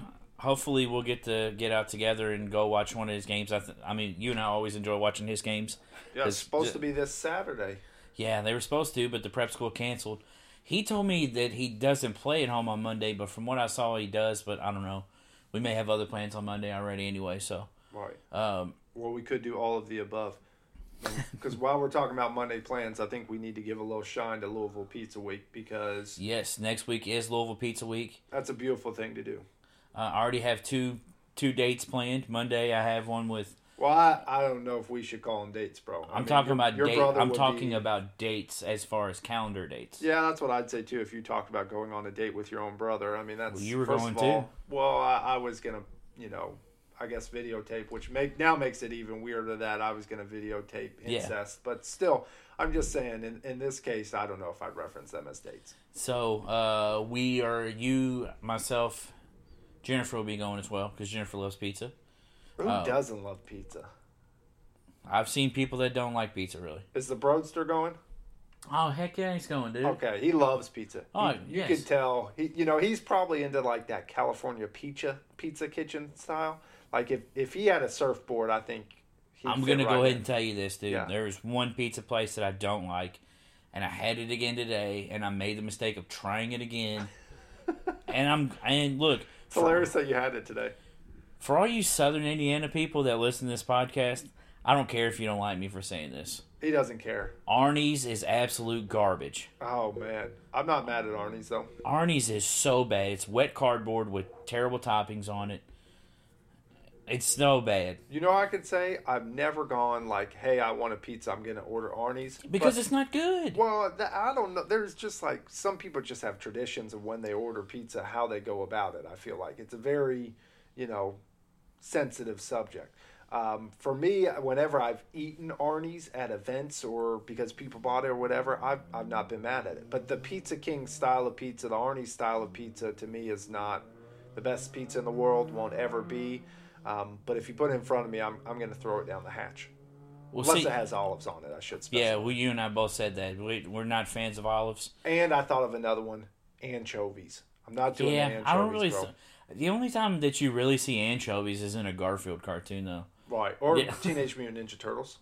Yeah, dude, didn't their didn't their pizza always look the best though?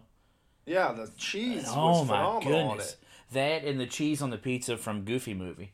Yeah, Oh, that was man. even one up. And the cheese whiz on the Uh, when he movie. made the uh, Leaning Tower of Cheesa. Leaning tower of cheese, bro. yeah, the, the, the pizza on that on that movie though. Oh man, Yeah. I'm glad next week's Louisville Pizza Week. But Monday we're gonna go check out Danny Mac's. Uh, Wednesday I'm actually gonna go to lunch with Tony and Crystal. We're gonna go to the pizza bar at Fourth Street. Nice. Yeah, so See, that's the thing. I didn't look at where all the. I mean, I kind of looked at the map, but you know, I don't know any of it. Yeah. So I saw the three Indiana places were Wicks, which Mhm. is a staple. Everybody knows Wicks. Not not our personal favorite, right? no, But it's on the list. That's cool that it made the final cut of eight. Uh, you got Topped. How did Topped make it on there? BoomBozz is on there too. Uh, BoomBozz is better than Topped. for sure. Like I'm, I'm with you on that. Like when I saw top, when you mentioned topped, I was like, was Blaze gonna be on there too? Like, are you actually serious? four Indiana. I didn't even think about that because H Street's Indiana too, right? Yeah, H Street's Indiana, but there's BoomBozz in Kentucky and Indiana. Yeah, So that makes sense. So technically, four Indiana restaurants out of the eight. That's very good. And this is the thing I'll say: BoomBozz has an underrated New York style of pizza. I, I was not mad at, it. but if you are going to BoomBozz and you're not participating in the eight dollar pizza extravaganza for Louisville Pizza Week, you need to try the Mama Pizza Calzone because that's my go-to there. Well, see, here's the thing. What? We're gonna get the pizza at Danny Mac's, but you need to get a calzone when we go there because their calzones are fire. Next time I will. Th- this is what I want to know: is are the eight dollar pizzas like some specialty So- pizza? So each place has a different thing. Yeah. So A Street Pizza, I'll just give you a couple. Of, A, a Street Pizza. Oh, you can actually click on yeah, those. you can click it. Oh, and, I'm checking uh, that out. tomorrow. 16th A Street pepperoni, which is just a pepperoni 16 inch, That's eight dollars. eight dollars, or Oh, 12th. Street Deluxe, which is deluxe pizza, um, pepperoni, Italian sausage, mushrooms, and an extra portion of mozzarella cheese. So I would probably go the d- deluxe without mushrooms. You know what I'm gonna do? What's that? Sign me up for both. Sign you up for both. I got Now, sixteen dollars. This place is probably the place that I'm the most excited for. This Yeah. Borromeo's. Yeah. Uh, Matt has had it. He said that he liked it. Uh, look at the picture though. Oh, dude, um, I saw it. Trust me, I I looked up Yelp reviews. Romeo's looks fire. Yeah. Uh, Matt has had it. They have a 14 inch one topping pizza. So you Says- get any one topping. Yeah. See, I wish I would have known you could click on these. Now I Well, feel see, like an idiot. No, not really, because it's you still got Coles is Coles is good. I know you said you haven't had it. Coles is solid. No, I haven't had. I had BoomBozz. I had Wicks. I had Topped. What was the other one? I think that's all I've had on there. Uh, have you had Parlor? No, that's what I'm saying. Look I've at never- Parlor's. Why uh, is Diorio not on here? I don't know. Why? That's what I was wishing. There was more people participating in this festivity. I don't know, but I'm I would oh not yeah, see. I know. I, I I'm kind of figured you would. with that. No, I, the parlor special is a 10 inch caprese, olive oil, minced garlic, mozzarella, basil, sliced Roma tomatoes, Fred's mozzarella, and balsamic glaze. Dude, I'm passing on that. you know what I'm doing? Passing out because I'm eating so much of it. Go to the S one whenever. Now the pizza bar? this. Yeah, that looks like a topped pizza. Pepperoni, ham, salami, bacon, meatball, mozzarella, and sauce. You know what? Great toppings. Questionable. See this place, this Sereno. That's where I'm with, dude. See, look at that. That You know what that is? it looks not very good. It's Neapolitan style margarita pizza, bro. You you do What not. is Neapolitan? Oh my! Goodness. I'm talking. I know the You're ice cream. disrespecting an entire culture. I know the ice cream. Well, you're about to learn about the pizza because I'm telling you, that's the place that I'm most San excited about. Marzano tomato, basil, fresh mozzarella, and olive oil. Do you understand how good that sauce? I don't like I don't like, that? tomatoes. sauce. You don't like tomato sauce. I get light sauce on my pizza every time we get pizza. I, I thought we've talked about this. Yeah, we have, but I'm saying the flavor of the sauce on this is going to be unlike anything you've ever had. Red red sauce to me is uh You know what I did the other night with red sauce? Made some bomb spaghetti, and let me tell you, my sauce was red and it was delish. they also have a sausage pizza, Yeah, which is San Marzano tomato sauce fior di latte mozzarella. I'm probably butchering all these words by the way. So right. I'm glad uh, you house made. Italian fennel sausage and torn basil. That's what Now I'm that saying. one that one I would try. house made. Come on, bro. That's what I'm saying. That one I would try. That's in my top three. What?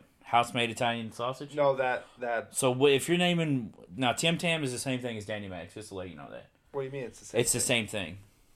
What do you mean? Like if you look on Danny Mac's website, it says Danny Mac or Tim Tam Tavern. There's two different places, but it's the same thing. Like it's one place that has two doors. No, like there's a Tim Tam Tavern and then there's Danny Mac's, but they serve the exact same pizza. So it's same owner. yes, I see what you're saying. Uh, topped and then Wicks. So if I'm naming my number one that I want to go to, Give us your AP poll. number one I'm going Borromeo's. Okay. That's the one I want to go to. Uh, number two, Pizza Bar. Wow. Just just because I've already had some of these other ones. That's the only reason I'm Yeah. not mentioning. Well, and the style of pizza on there wasn't intriguing to me, but the toppings that were on the pizza That was an eight dollar what had me. pizza that was very great. Yeah, that's that's what I'm. And then, um, because I've had Coles, I've had BoomBozz, I've had H Street, I've had Danny Mac's. Yeah, two of these, by the way, we mentioned doesn't even have pizza on the regular menu. So how Griff's and Goodwood is serving pizza, I'm very intrigued Well, neither by. is Sereno. If you go to the regular website, Sereno No is. Mo- I swear. Come on, Sereno is. Man, that's authentic Italian. I'm saying, but that's not what they're like. They're known for their pastas and stuff. Is on their website. yeah. I'm not hating on their pizza, even though it doesn't look like the most intriguing thing to me until I read the second one. But their stuff. I'm telling you, the stuff that they had on there before was, um, Garlic knots. Yeah, garlic knots. Yeah, see, they have the exact same special.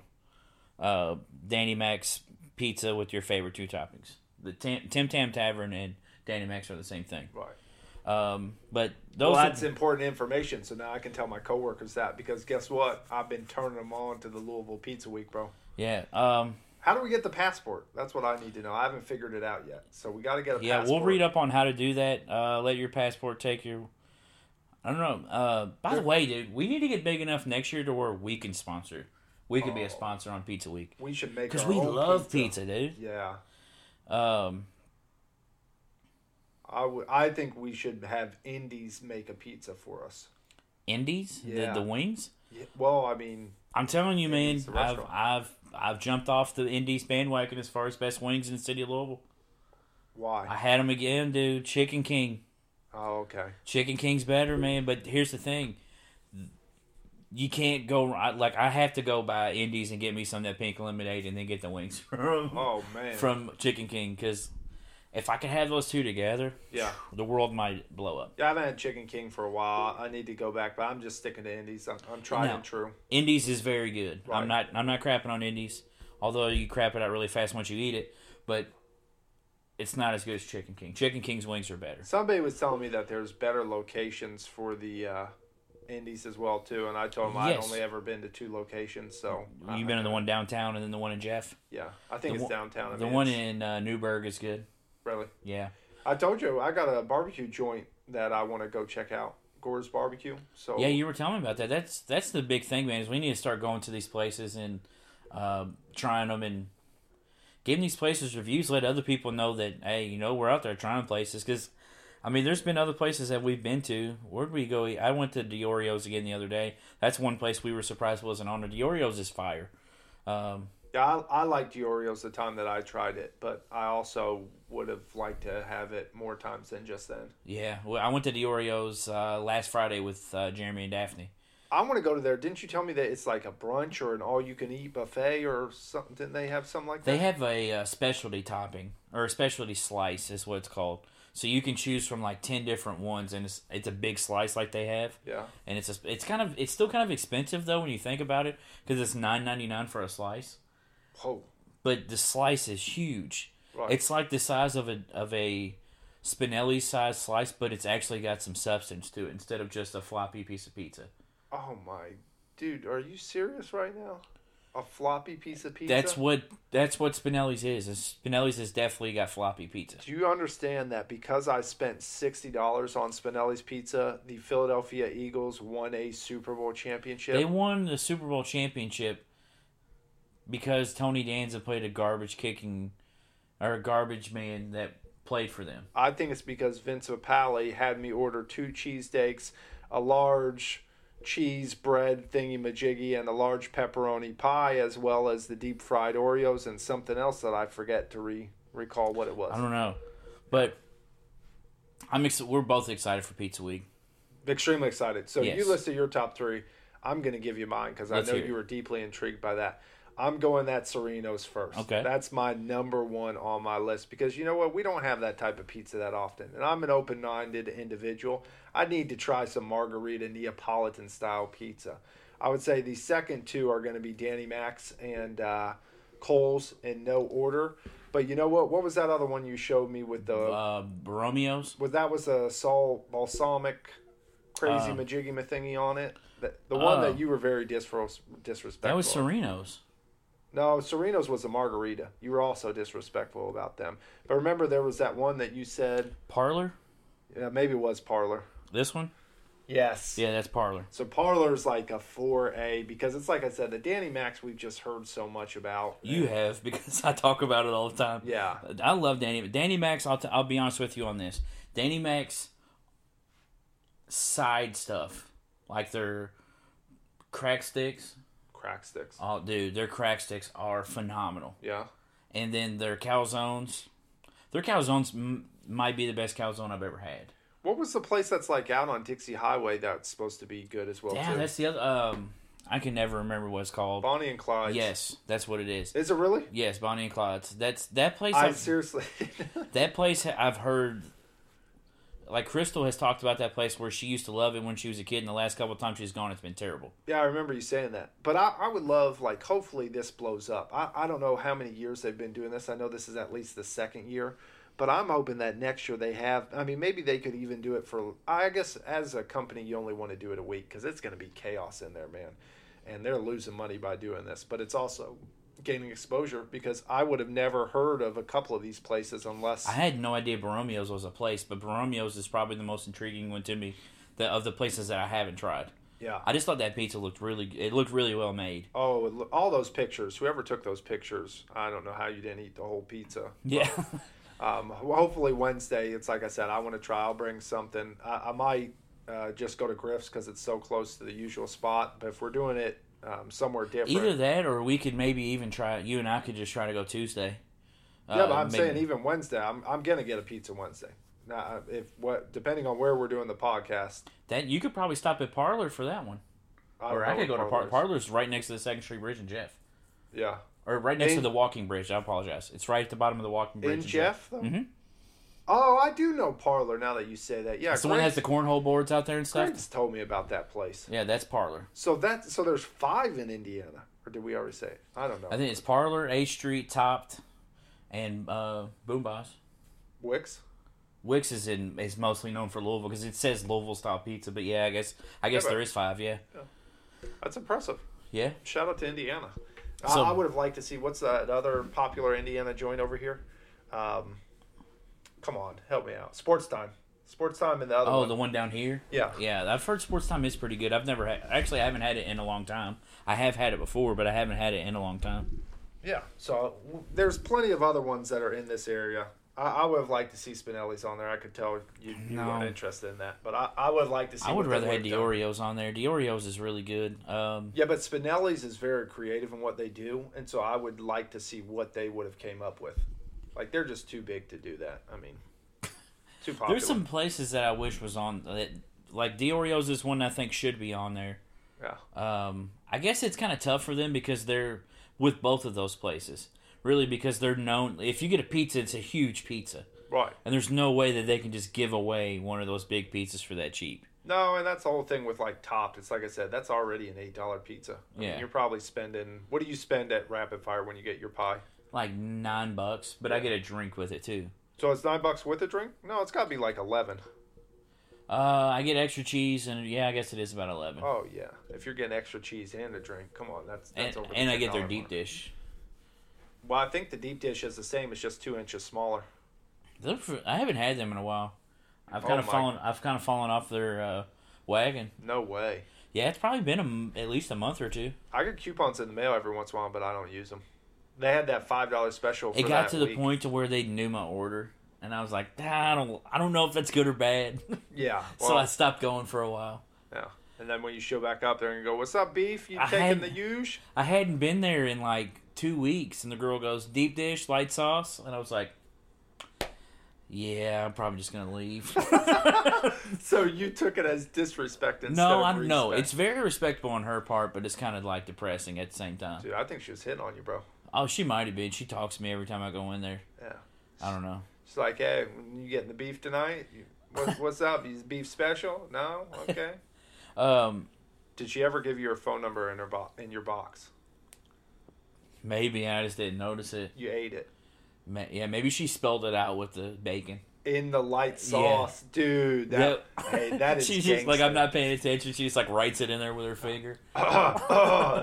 Excuse me, man. Please don't cough on my pizza. Yeah, you just. I think you just gave me a common cold on my pizza. Thank you. Does that cost extra? yeah. Good thing I got my flu shot. Yeah. Um, but Louisville won big. I got back to we have back to talk, to talking basketball. Louisville won big. North Carolina. Hey, yes. we won big too. I'm saying I was I didn't I hadn't finished. I said North Carolina played the next day. No, you kind of said you no, guessed. You I was pointing to you, which people can't see. I was pointing to you because I was passing. I was passing you the the buck so you could talk about North Carolina. Rotation. Well, yes. North Carolina worries me is if, if if that's what you want to hear. Where you were extremely impressed with North Carolina, I had a lot of questions with North Carolina, and unfortunately, my questions were answered with the fact that Cole Anthony is going to have to have one of the best ACC freshman years eh, he's going to have to one up Coby White, essentially, is what I'm stating, because I don't see a ton of pieces. We've got a lot of depth at North Carolina, a lot of guys who can play. Leaky Black is going to have to carry a ton of that. Uh, Garrison Brooks is going to have to carry a ton of that. Bacot is a phenomenal player. I, I would say Bacot's probably my second favorite player on this team. Um, but without Sterling Manley right now, our strength inside is not our as much our strength as what it was before. So North Carolina will go back to the pound it inside at the beginning of the game, beat you with pace and depth by the end of the game, and I think that will be a recipe for success. But unfortunately, I see uh, six to eight losses on our schedule this year with a tough ACC schedule as usual, as you all do as well. As yeah, per usual. Yeah. Um, Cole Anthony though, man, looked really good. phenomenal player. And, and Notre Dame, you got to give Notre Dame credit as well too. Notre Dame always plays their hearts out under Mike Brey. In my opinion, they have two really great pieces in Gibbs and Mooney. Um, but Hubb also had probably the best game out of anybody on their team, and then Pflueger is a nice piece as well too. So, Pflueger's been there 15 years, I think. well, he was hurt last year too, so it's, it's Pflueger's the one that looks like he could be one of Trump's sons. potential. I could see why Yeah. you would say that, but he doesn't look like Trump at all. He just No, looks like he could be uh, one of his sons. Yeah. he's He's got like- like the co- the combed over hair, but he's got acne. I feel like, doesn't he? I don't know if he has acne, but Farrell was the guy who I told you I, I think they'll miss a lot this year. And if they did have him, man, they would be. Farrell's the guy you look at and you're like, I bet you're like really hairy all over. he does kind of have a werewolf feel. Yeah, I like- mean, I get what you're saying. Coming from a guy with a mullet, that is very impressive. Oh yeah, we've got to talk about that. Your boy did uh, spruce up the European haircut. And it is as much. Of, listen, I, I want to say thank you because Bethany did a great job with that. Yeah, I I told you, man. I wanted to, I wanted to keep the hair growing because I wanted to make sure the mullet was good. I've honestly, Oh. I've honestly grown into it, man. Like Yeah. the first day, like oh man, I was like, dude, I don't want to take this hat off. And then like, At work or no, just this in was the on Saturday when I did it, Oh, come on. You were with the bros. and oh, I mean, I walked out there and showed them. They laughed, and uh, Bethany even gelled it up, even though I told her not to before she put my before I put my hat back on to go play wiffle ball. And then um, Monday, I was like, "Oh man, I'm not really looking forward to walking in with this mullet." So like I'm walking in, and one of the ladies I work with, she was like, "All right," she's "Oh, let me see it," and um, she saw it and started laughing. I was like, "Well." She goes, it doesn't look that bad. I said, well, your laughs tell me different. So, Laughter is always scary, right? yeah, and Philip Rivers threw it to the wrong team again. Same guy again. Is that his third interception? I think so. We got a Gerard Holloman on the loose here. Uh, but uh, it's kind of growing on me. again, by the way. Well, it doesn't matter. It's kind it's kind of growing on me figuratively, and uh,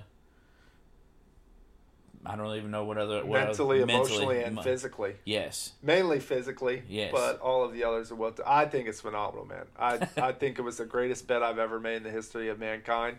I'm extremely glad you won, but man, you're wearing it loud and proud. I, I've got a sneaky feeling that you're not going to cut it at the month end. I don't know, man. Just depends. Yeah, How did they get that back again? because it was offsides. That's why I said. Oh, wow. Another Nice. one he gets redeemed. Now let me ask you this question: Do you remember when I was stating to you when I was growing it out that I was out mowing the yard one day, and then all of a sudden I felt that calm, cool, crisp breeze hit the oh, back I of my feel neck. it. Dude. Oh, dude. I like you know, like this, man. Just letting it shake. There's nothing like it, It's right? really not, man. And like, I just don't. I told you I don't think pictures do it justice. I think you guys see it in person. In person it is pretty classic but I, I do think the pictures do well the other thing and you know once again i think there's multiple reasons for this i'm glad that you won because you've got a little bit of the curl mullet going on Oh, back yeah. there right but mine would have been the long nasty straight like joe Dirt mullet Yeah. That's what worries me the most about it at least yours is like maybe hockey player maybe baseball player Yeah, mine kind of looks like Gretzky or something. yeah, maybe just a couple loose loose screws, but mine would be like, oh, this guy, you know, he, he's a Yours look definitely looks like meth. Mine looks more like uh, like I would sell like crank. Yeah. Well, I don't even know about crank, but I, I think you're like chewing on batteries or something. Where instead of you know, I think that's an upgrade from Yeah. meth. So teach sure. your own. Um, move. So UFC 244 was this past weekend. Classic. Um, I watched it again without paying for it. Yeah, you were texting me the whole time Yeah, it was. You were like, without paying for it. I like that subtle. It- you were like, wait, how did he? How's he watching this? And if oh, you oh, we have remember- ways. Do you remember what I said? I don't want to jump to conclusions. We need to get into this, but my response was, I will be interesting to see where these two go from here. And hindsight being twenty twenty, did you understand what I was saying from that? Where they go from here? What do Yeah. you mean? Because remember what they stated they wanted to happen was running it back, right? Oh yeah, and Diaz is like, nah, I'm quitting. No, Diaz is not quitting. Dana White is not going to allow that to happen. No, did you not see Diaz today? No. Diaz said that he wouldn't want to do a rematch anyway. That he's quitting the UFC. That's because something happened with them not running that back. I'm going to have to see that.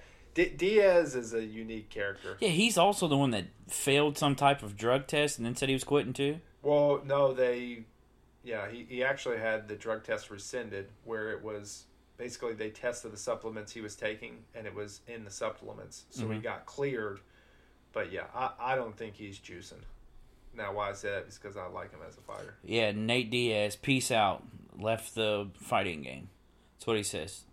Yeah, after he just had an interview that said he will always be a fighter and he'll never retire. He said fighting is part of his life. Nate Diaz is the UFC uh, Antonio Brown. No, Nate Diaz is way better than that because Nate Diaz does whatever he pleases, but in the fight game, you get a little more leeway than what. And also, he he isn't.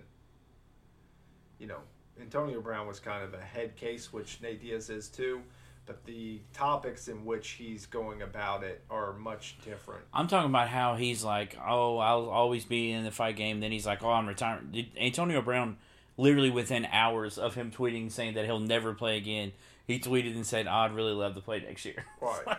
Well, Diaz What? Diaz rolls to the beat of his own drum. I mean, that's that's. I mean, I would kind of say that Antonio Brown does as well.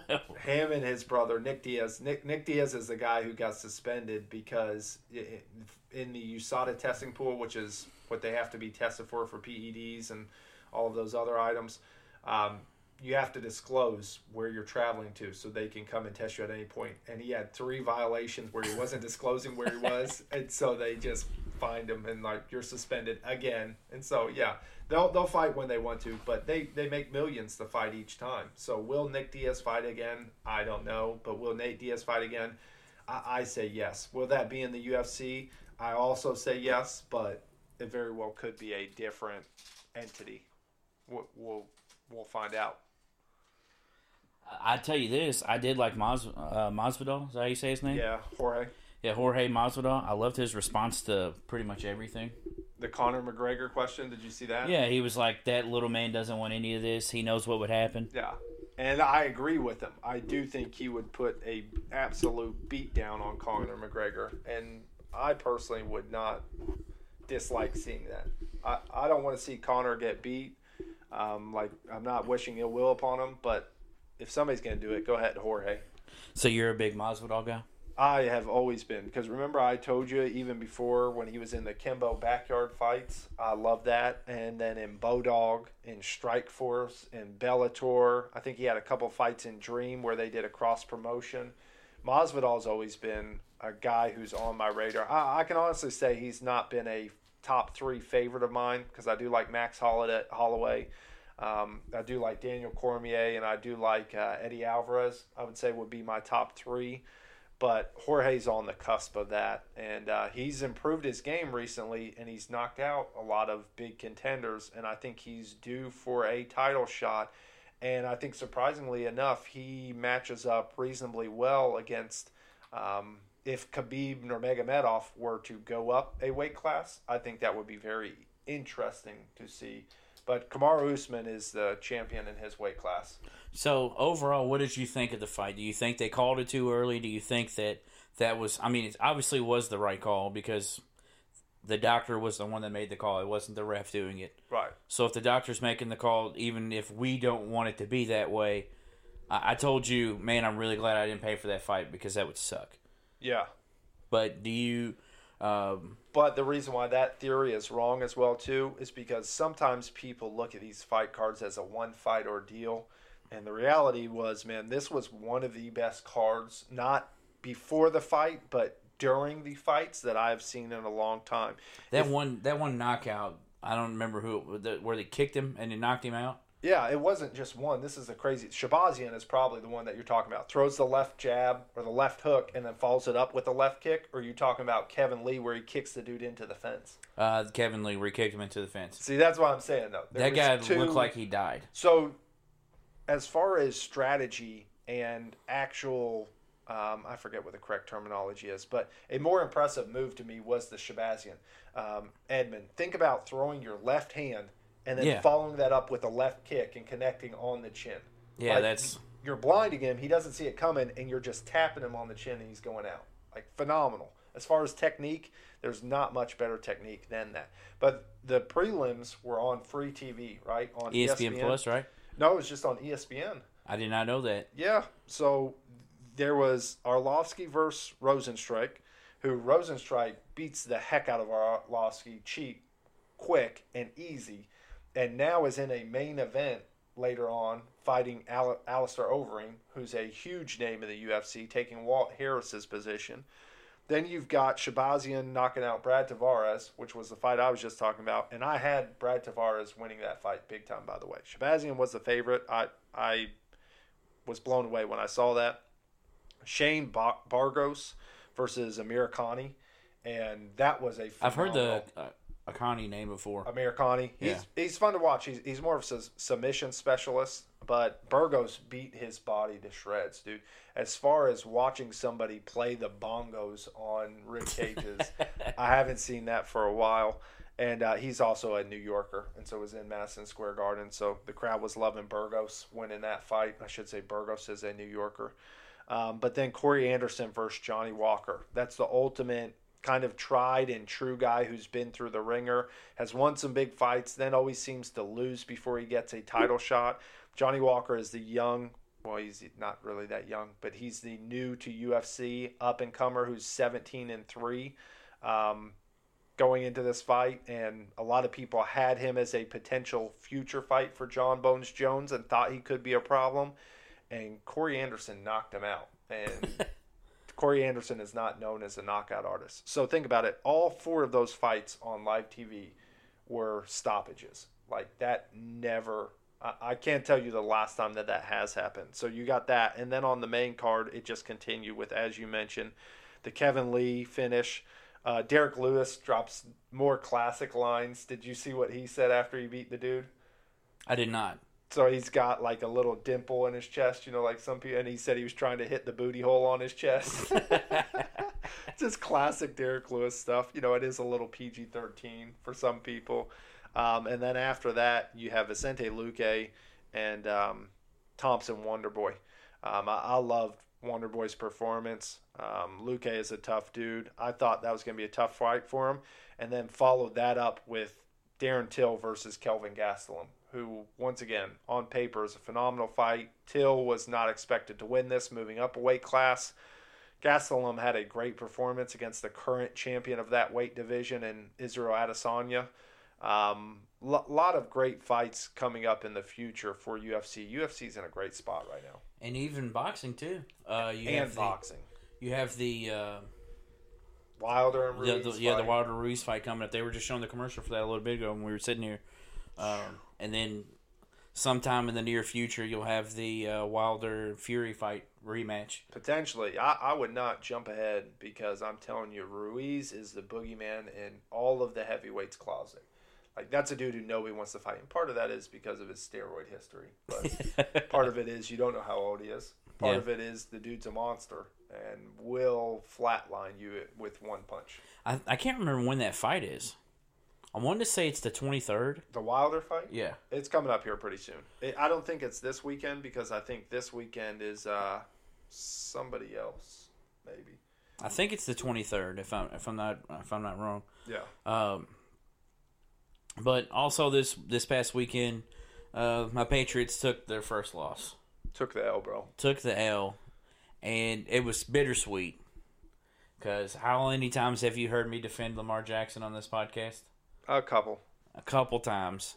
And he did everything that I said he's done in his career, and he did it to us. Yeah. The video game run he made where Van Noy had him bottled up in the backfield, and he just juked right past him and then pushed his blocker in the back to get over the first down line. I was like, yeah, I think we're going to lose. Once he did that, I was like, all right, yeah, this is not good. Oh, dude, you know what fight we forgot about? What's that? KSI versus Logan Paul again. No one cares. But surprisingly, though, Grant does care. He is actually excited to watch that. Really? Didn't it Yeah. already happen? Did Logan Um, Paul knock him no, out? he fought his brother. Oh, yeah. The other Paul His- brother. Yeah. I, I can't remember what. Paul George, I think. Yeah. Logan Who was Paul and supposed Paul to fight George. uh, Soldier Boy. Boy George. Boy George. That's Maybe better. that's who it was. Yeah. Yeah, Logan Paul and Tough Boy to George. lose a fight to Boy George. You lose some street cred for that. Especially if you have a haircut in what you have right now. Uh, that, this haircut was big in the 80s. Hey, 23rd was right. November 23rd is that fight. I thought it was. Because I knew the 30th was a Saturday as well, because I'm going to see Jack Harlow that day. Ooh. Weird flex, but okay. Yeah. Uh, so uh, the Patriots did take their first loss, and uh, it was to um, to the delight of pretty much everyone on the face of the planet. It seemed like, um, Oh, that's a lot of people. yeah. I always forget about how many people hate New England until they lose. Yeah. Because it doesn't happen that often. and then when they lose, like everyone comes out of the woodworks to be a fan of whatever team just beat us. Yeah. Which I'm not a fan of either of those teams. So if you could have both magically lost, you know, I would have been okay. But uh, what you all do does not affect the Eagles currently. Yeah. but uh, who did you all played the Bears? Yes. Got a got a win, right? Got to win against one of the best quarterbacks in the league. He is so bad. Trubisky. Did Stop you, it. Did you see the report of what of what they said? He wants to turn the TVs The off. TV's off in the locker room because he's tired of getting ripped on TV. I think he's That right. is so soft, dude. Yeah, he's he's in a tough spot Oh right now. man, he is like. You might need to quit, dude. What? If you are that soft right now, dude, you're playing terrible. Do you expect them to say good things about you? No, but I also don't expect you to tell me he should quit. He's just an emotional man right now. Out of all people, I felt like you would understand that. If you're if you're scared, go to church, man. That's a good point. Like what? You In don't the name turn of the who? team. Who was that again? Dr. Dre or no? Ice know. Cube or Dr. Dre? I don't know, but Hunter Fren- Hunter Renfrow just got lit up. Yeah. Hunter Renfrow from U of L. Clemson. Hmm. He was the he was the the go to wide receiver there at Clemson for a while. Started as a walk on. I was in the right uh, conference. You were. I just assumed since you asked where, uh, you know, had to had to take a guess. Uh, speaking of Matt Brody, there's a good picture that Jennifer took off the uh, baby monitor just now.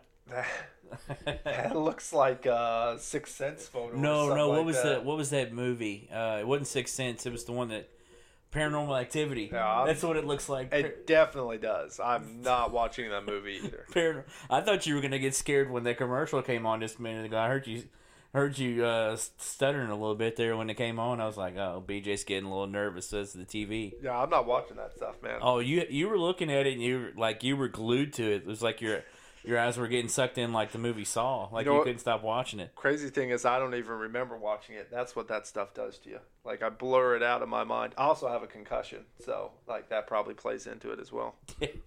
um, so I guess, man, that's it. We got moved to the power moves now. Let's go to it. And you know, power moves is what I do best. How many? How many you got? Uh, essentially one because well, I told you initially what my power move was going to be was basically a great week in fight sports. You know the Canelo fight, man, that dude is a monster and proved it again. You had the prelims, which I mentioned to you that all of them were knockouts. Um, but since I had other ones involved, which we semi-stated before as well too, I'll keep it to one. Fair enough. I'll go. I'll go first. Okay, go for it. So my power move goes to a guy that some of you guys have not heard of, but the avid listeners may remember me bringing him up a few months ago. Kalin Bennett. The avid listeners might also remember my Halloween candy post as well too. Did you like that, by the way? I, I don't think I saw it. Yeah, you liked it. My I posted the picture of my bowl outside. Oh yes, I did. yeah. See, yeah, that was good. Come on, that was pretty. That was good. That For was a guy good. who doesn't create his own Facebook post, that was Facebook magic. That was pretty good. Yeah. Uh, but um I mentioned this guy. I, it was a few months ago. Um, Kalin Bennett yesterday became the first um, person that has been diagnosed with autism to score a basket in Division One basketball. It's impressive. He plays for the Kent State with Golden Flashes. Is that, is that right? I think so. I'm not sure. Which interesting court design, by the way. I don't know if you saw it. New one? Yeah, it's pretty cool looking. It looks like the Chargers uh, bolt right there on their helmet, but it's in the it's on their court. Oh, in the middle? You're saying? It's like, on the. I'll have to show you a picture of it uh, later, but I'm pretty sure it's Kent State um, Golden Flashes. I like when they do the dark brown and the light brown, and then they've got the navy and gold as well too. You talking about Kent State? Court, yeah, I'm not sure I've seen that one. it's kind of unique. I mean, it was an older one, but it would kind of have like that certain textured pattern on it. Almost remind me of the Oregon one that had go. the tree on it. Oh, why did they choose to do it there though? I'm not sure, but it looks pretty cool when you see it actually on, like during a game, because they Yeah. showed the replay of uh, Kalin Bennett's thing, and I was like, that's actually pretty cool. Well, I'm glad that you like it because I'm not a fan personally. Who, who's your favorite college court? You know what mine is, so you know. I No, it can't be your. It can't be your team. Well, you didn't we, state that. when when we say this stuff, this always means someone other than your team. I, I do like the Oregon one. I think Oregon always has a pretty. I think you and I are on, are like the only people that like it, really other than maybe their fans. Like a lot of people are like, I don't like it. You can never tell what's going on. because of when you watch on TV. Yeah, Yeah. but see, to me, that's the Minnesota court that sometimes is a little too glossy and kind of that white line on it. But the Oregon one is different. The Oregon one has a lot of texture on it. It's pretty cool. You can tell. they It's got all those effort. trees. What's it called? Through the forest or something like that. Yeah, I don't remember. Um, I'm a big Colorado State fan. Their their court. Uh, it has huge good one. ram horns on it. Yeah. That one's pretty cool. Yeah. Um, I think Boise State's is blue, just like their football field. In its entirety. I believe so. I'm not 100 percent positive on that one, interesting. but I think that is correct. Yeah, Um, I'm trying to think if there's any of them. I do like the ECU logo. So it's just The kind of a pirate? yeah, it's just Yeah. kind of a standard court, but it is kind of cool with that. As much right as I hate to say it, I really like Kansas's court as well with the huge Jayhawk. Yeah. Just because I'm a big fan of the huge logos, like the ones that are like, why is that logo so big? It's got to be the right logo, though. That's what I'll say. And the Rock Chalk Jayhawk Yeah. is a logo that works in this fashion. Yes. But yeah, that's my that's my power move. Kalin Bennett scoring first basket for a person diagnosed with autism. And we'll keep it with the basketball theme. And as we mentioned previously, we had a guy who was playing his first game for the North Carolina Tar Heels by the name of Cole Anthony, who actually came out. I don't know if you saw this, but he came out in goggles. Yeah, I I did not know that because I was at the game yesterday, but I did. I flipped on the TV when I got home yesterday and was watching some interviews with him, and it was kind of funny to hear him talk about it after you had said something about it. Yeah, I could tell it was affecting. Like it shows him before the game, and he's like blinking and squinting and kind of all over the place. And he just says, you know, he needs glasses, but essentially he doesn't like putting contacts in his eyes, so that's why he went that route. But Well, he said he wears glasses off the court. Yeah, that's what I'm saying. He he needs help for his vision. He does not have the best eyes in the world, but he doesn't wear contacts because he doesn't like putting stuff in his eyes. I That's guess. probably where I would be if I needed to wear glasses. I don't like. I'm very sensitive when it comes to my eyes. you know where I'd be if I need glasses. W- Wearing glasses. not going to the vision specialist because I haven't been to check my eyes in probably 20 years. I'm right there with you. I probably need glasses to be honest with you. I'm neither here nor there. I'm not going to say any incriminating thing on the air. Incri- like like you're gonna go to jail for saying you need glasses. yeah, if you get into like an accident, they're like, "Oh, you admitted to being blind on the uh, podcast. We've got incriminating evidence." Oh no, I'm not saying I'm blind or anything. I just can't tell who that is walking off the field. just like a bat, no big deal. Yeah. Uh, so Cole Anthony, 34, 11, and 5. Got to give him part of the um, power move. And then also Giannis, man. Coming off his first MVP I gotta wait season. before you leave. Cole Anthony. Yeah. You can't give him credit and then not state the history that he made. Well, go ahead. Cole Anthony has the biggest debut for an ACC freshman. Yeah. 34 points is the most points a freshman has had in a debut in the ACC. I was just gonna say North Carolina, but if you, I mean, that was a given. If it was for North Carolina, it was probably for ACC. Do you well, know too. who has the most points as a freshman in the ACC history? Oh, so any game. Mm-hmm. You are a big fan of this guy. That's interesting. I don't know. I mean, Harrison Barnes. Really? Harrison Barnes had 40 his freshman year in the game. yeah.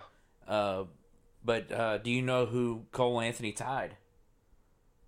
No, I thought he broke it. He tied it for most points in a game as a freshman. Oh, I see. For like second place or whatever. Uh, he was third or fourth. He because Harrison Barnes was first with 40, Yeah. and I think Jordan had 36 or something in the game as a freshman, Okay. and somebody else did, and then uh, Cole Anthony, Coby White Yeah. Coby, had 34 last year. Coby White. That's why I said with him replacing him, they're actually. I, I think Cole Anthony is the better defender. I think Cole Coby White was the better shooter, much better shooter. Like Who's the better player? I know.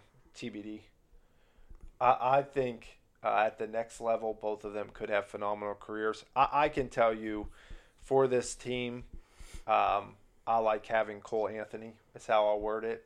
Um, I, I think, actually, you know what? Let me change that. I think for last year's team, I would have actually liked to have had Cole Anthony because I think we had the scoring around him needed. And this year, I think Coby White might have been the better fit with this team. So we'll, we, I, I would be okay with trading them. Um, but I'm not complaining about having either of them, obviously. I hear you. And I'd love to see Cole Anthony stay a couple of years. But uh, if I can't convince him to do so, my other half of the duo of the Power Moves is Giannis, as I mentioned, coming off his first MVP season and picking up right where he left off, averaging 29, 14, and 8 currently. Like, the dude is the real deal, whole package. His brothers are getting some playing time, which has nothing to do with him being my power move.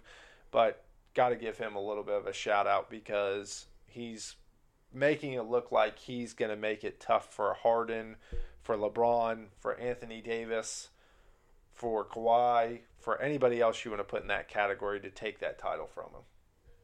I'm also I'm gonna piggyback off of your power move because I just thought of one with Giannis. Yeah. Um, the story of him the other day, um, meeting that kid through uh, Make a Wish, and then guaranteeing the win and getting it. Yeah. That that is also a power move as well. That is because if you don't and the kid dies because you tell him that Jeez, dude. I'm just saying if that happens that you would live with that for the rest of your life and you can never take that back, bro. But he won, so that's we're not thinking about that. That's That's right. all right. So what's your beef? And if he won and the kid died, so be it. You know what I'm saying? Like sometimes that's what happens, but at least he was a man of his word because we're all gonna die someday, bro.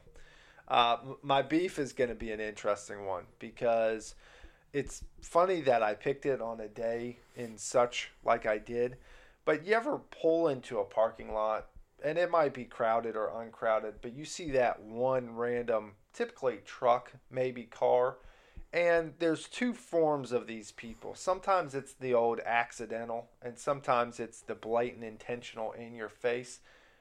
But the two parking spot parkers Mm. Doesn't get much worse than that. Mm. And I'm going to lump in one with them the people who don't return their shopping carts. I'll even lump in another one. Do it, please. The people that pull up way too far and you think a parking spot's open. you know what I'm going to do? I'm going to add another one. And this is going to be maybe the most unique one out of all of them. The people who spit their gum in a parking lot. You know what I'm saying? Like those Just people. swallow your gum. Yeah, for sure. It's definitely edible. And, you know, you, you might poop it out and blow bubbles. That would be very intriguing to me. Maybe. Yeah.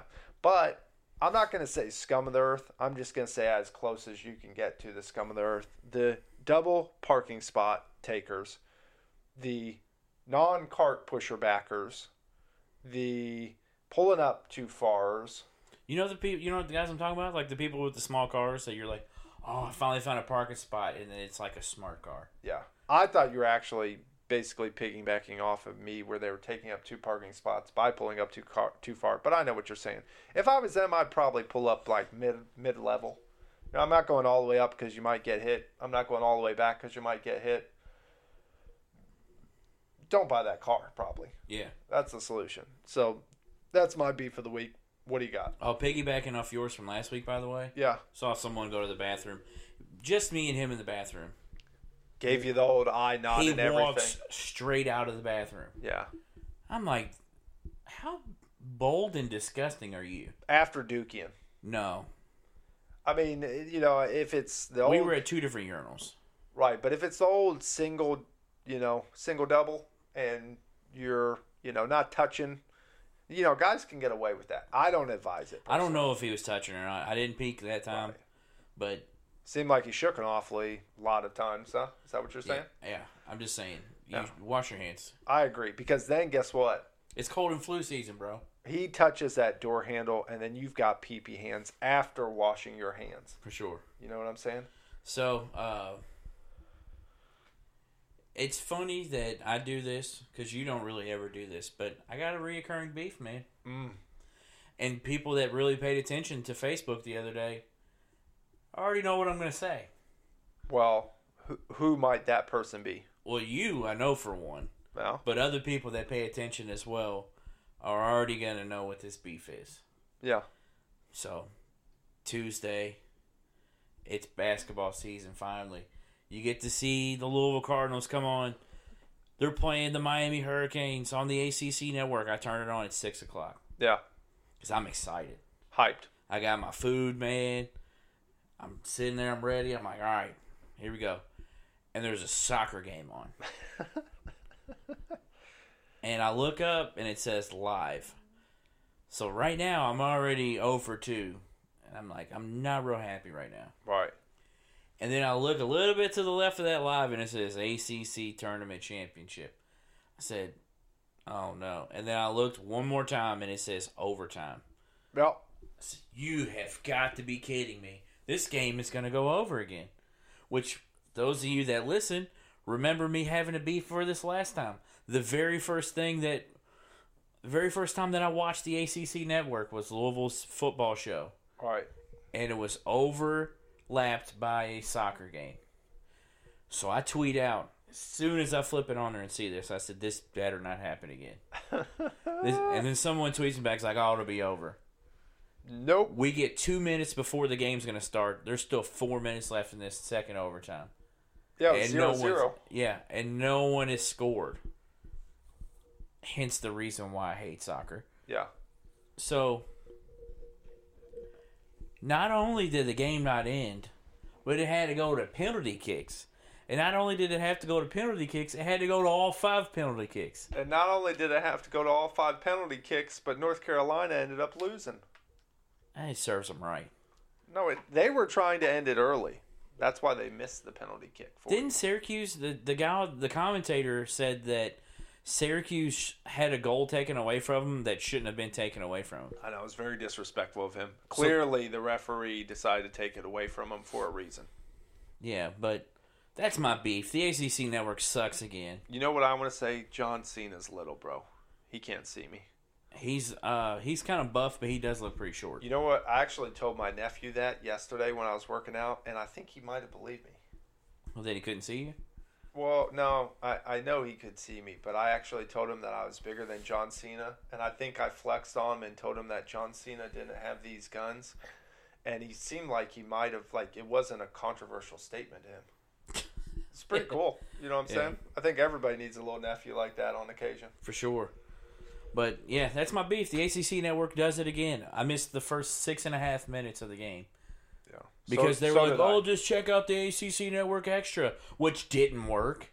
no, Didn't work. I tried. I don't even know how to try that. It's on the Watch ESPN app. I definitely did try it then. So, ACC network, get your stuff together. I think they had to play that. There was a lot of uh, viewers watching that soccer game. Big soccer game. There was like 14 people in the stands. It's like seven versus ten in the tournament. Big deal. Seven versus ten are usually good games.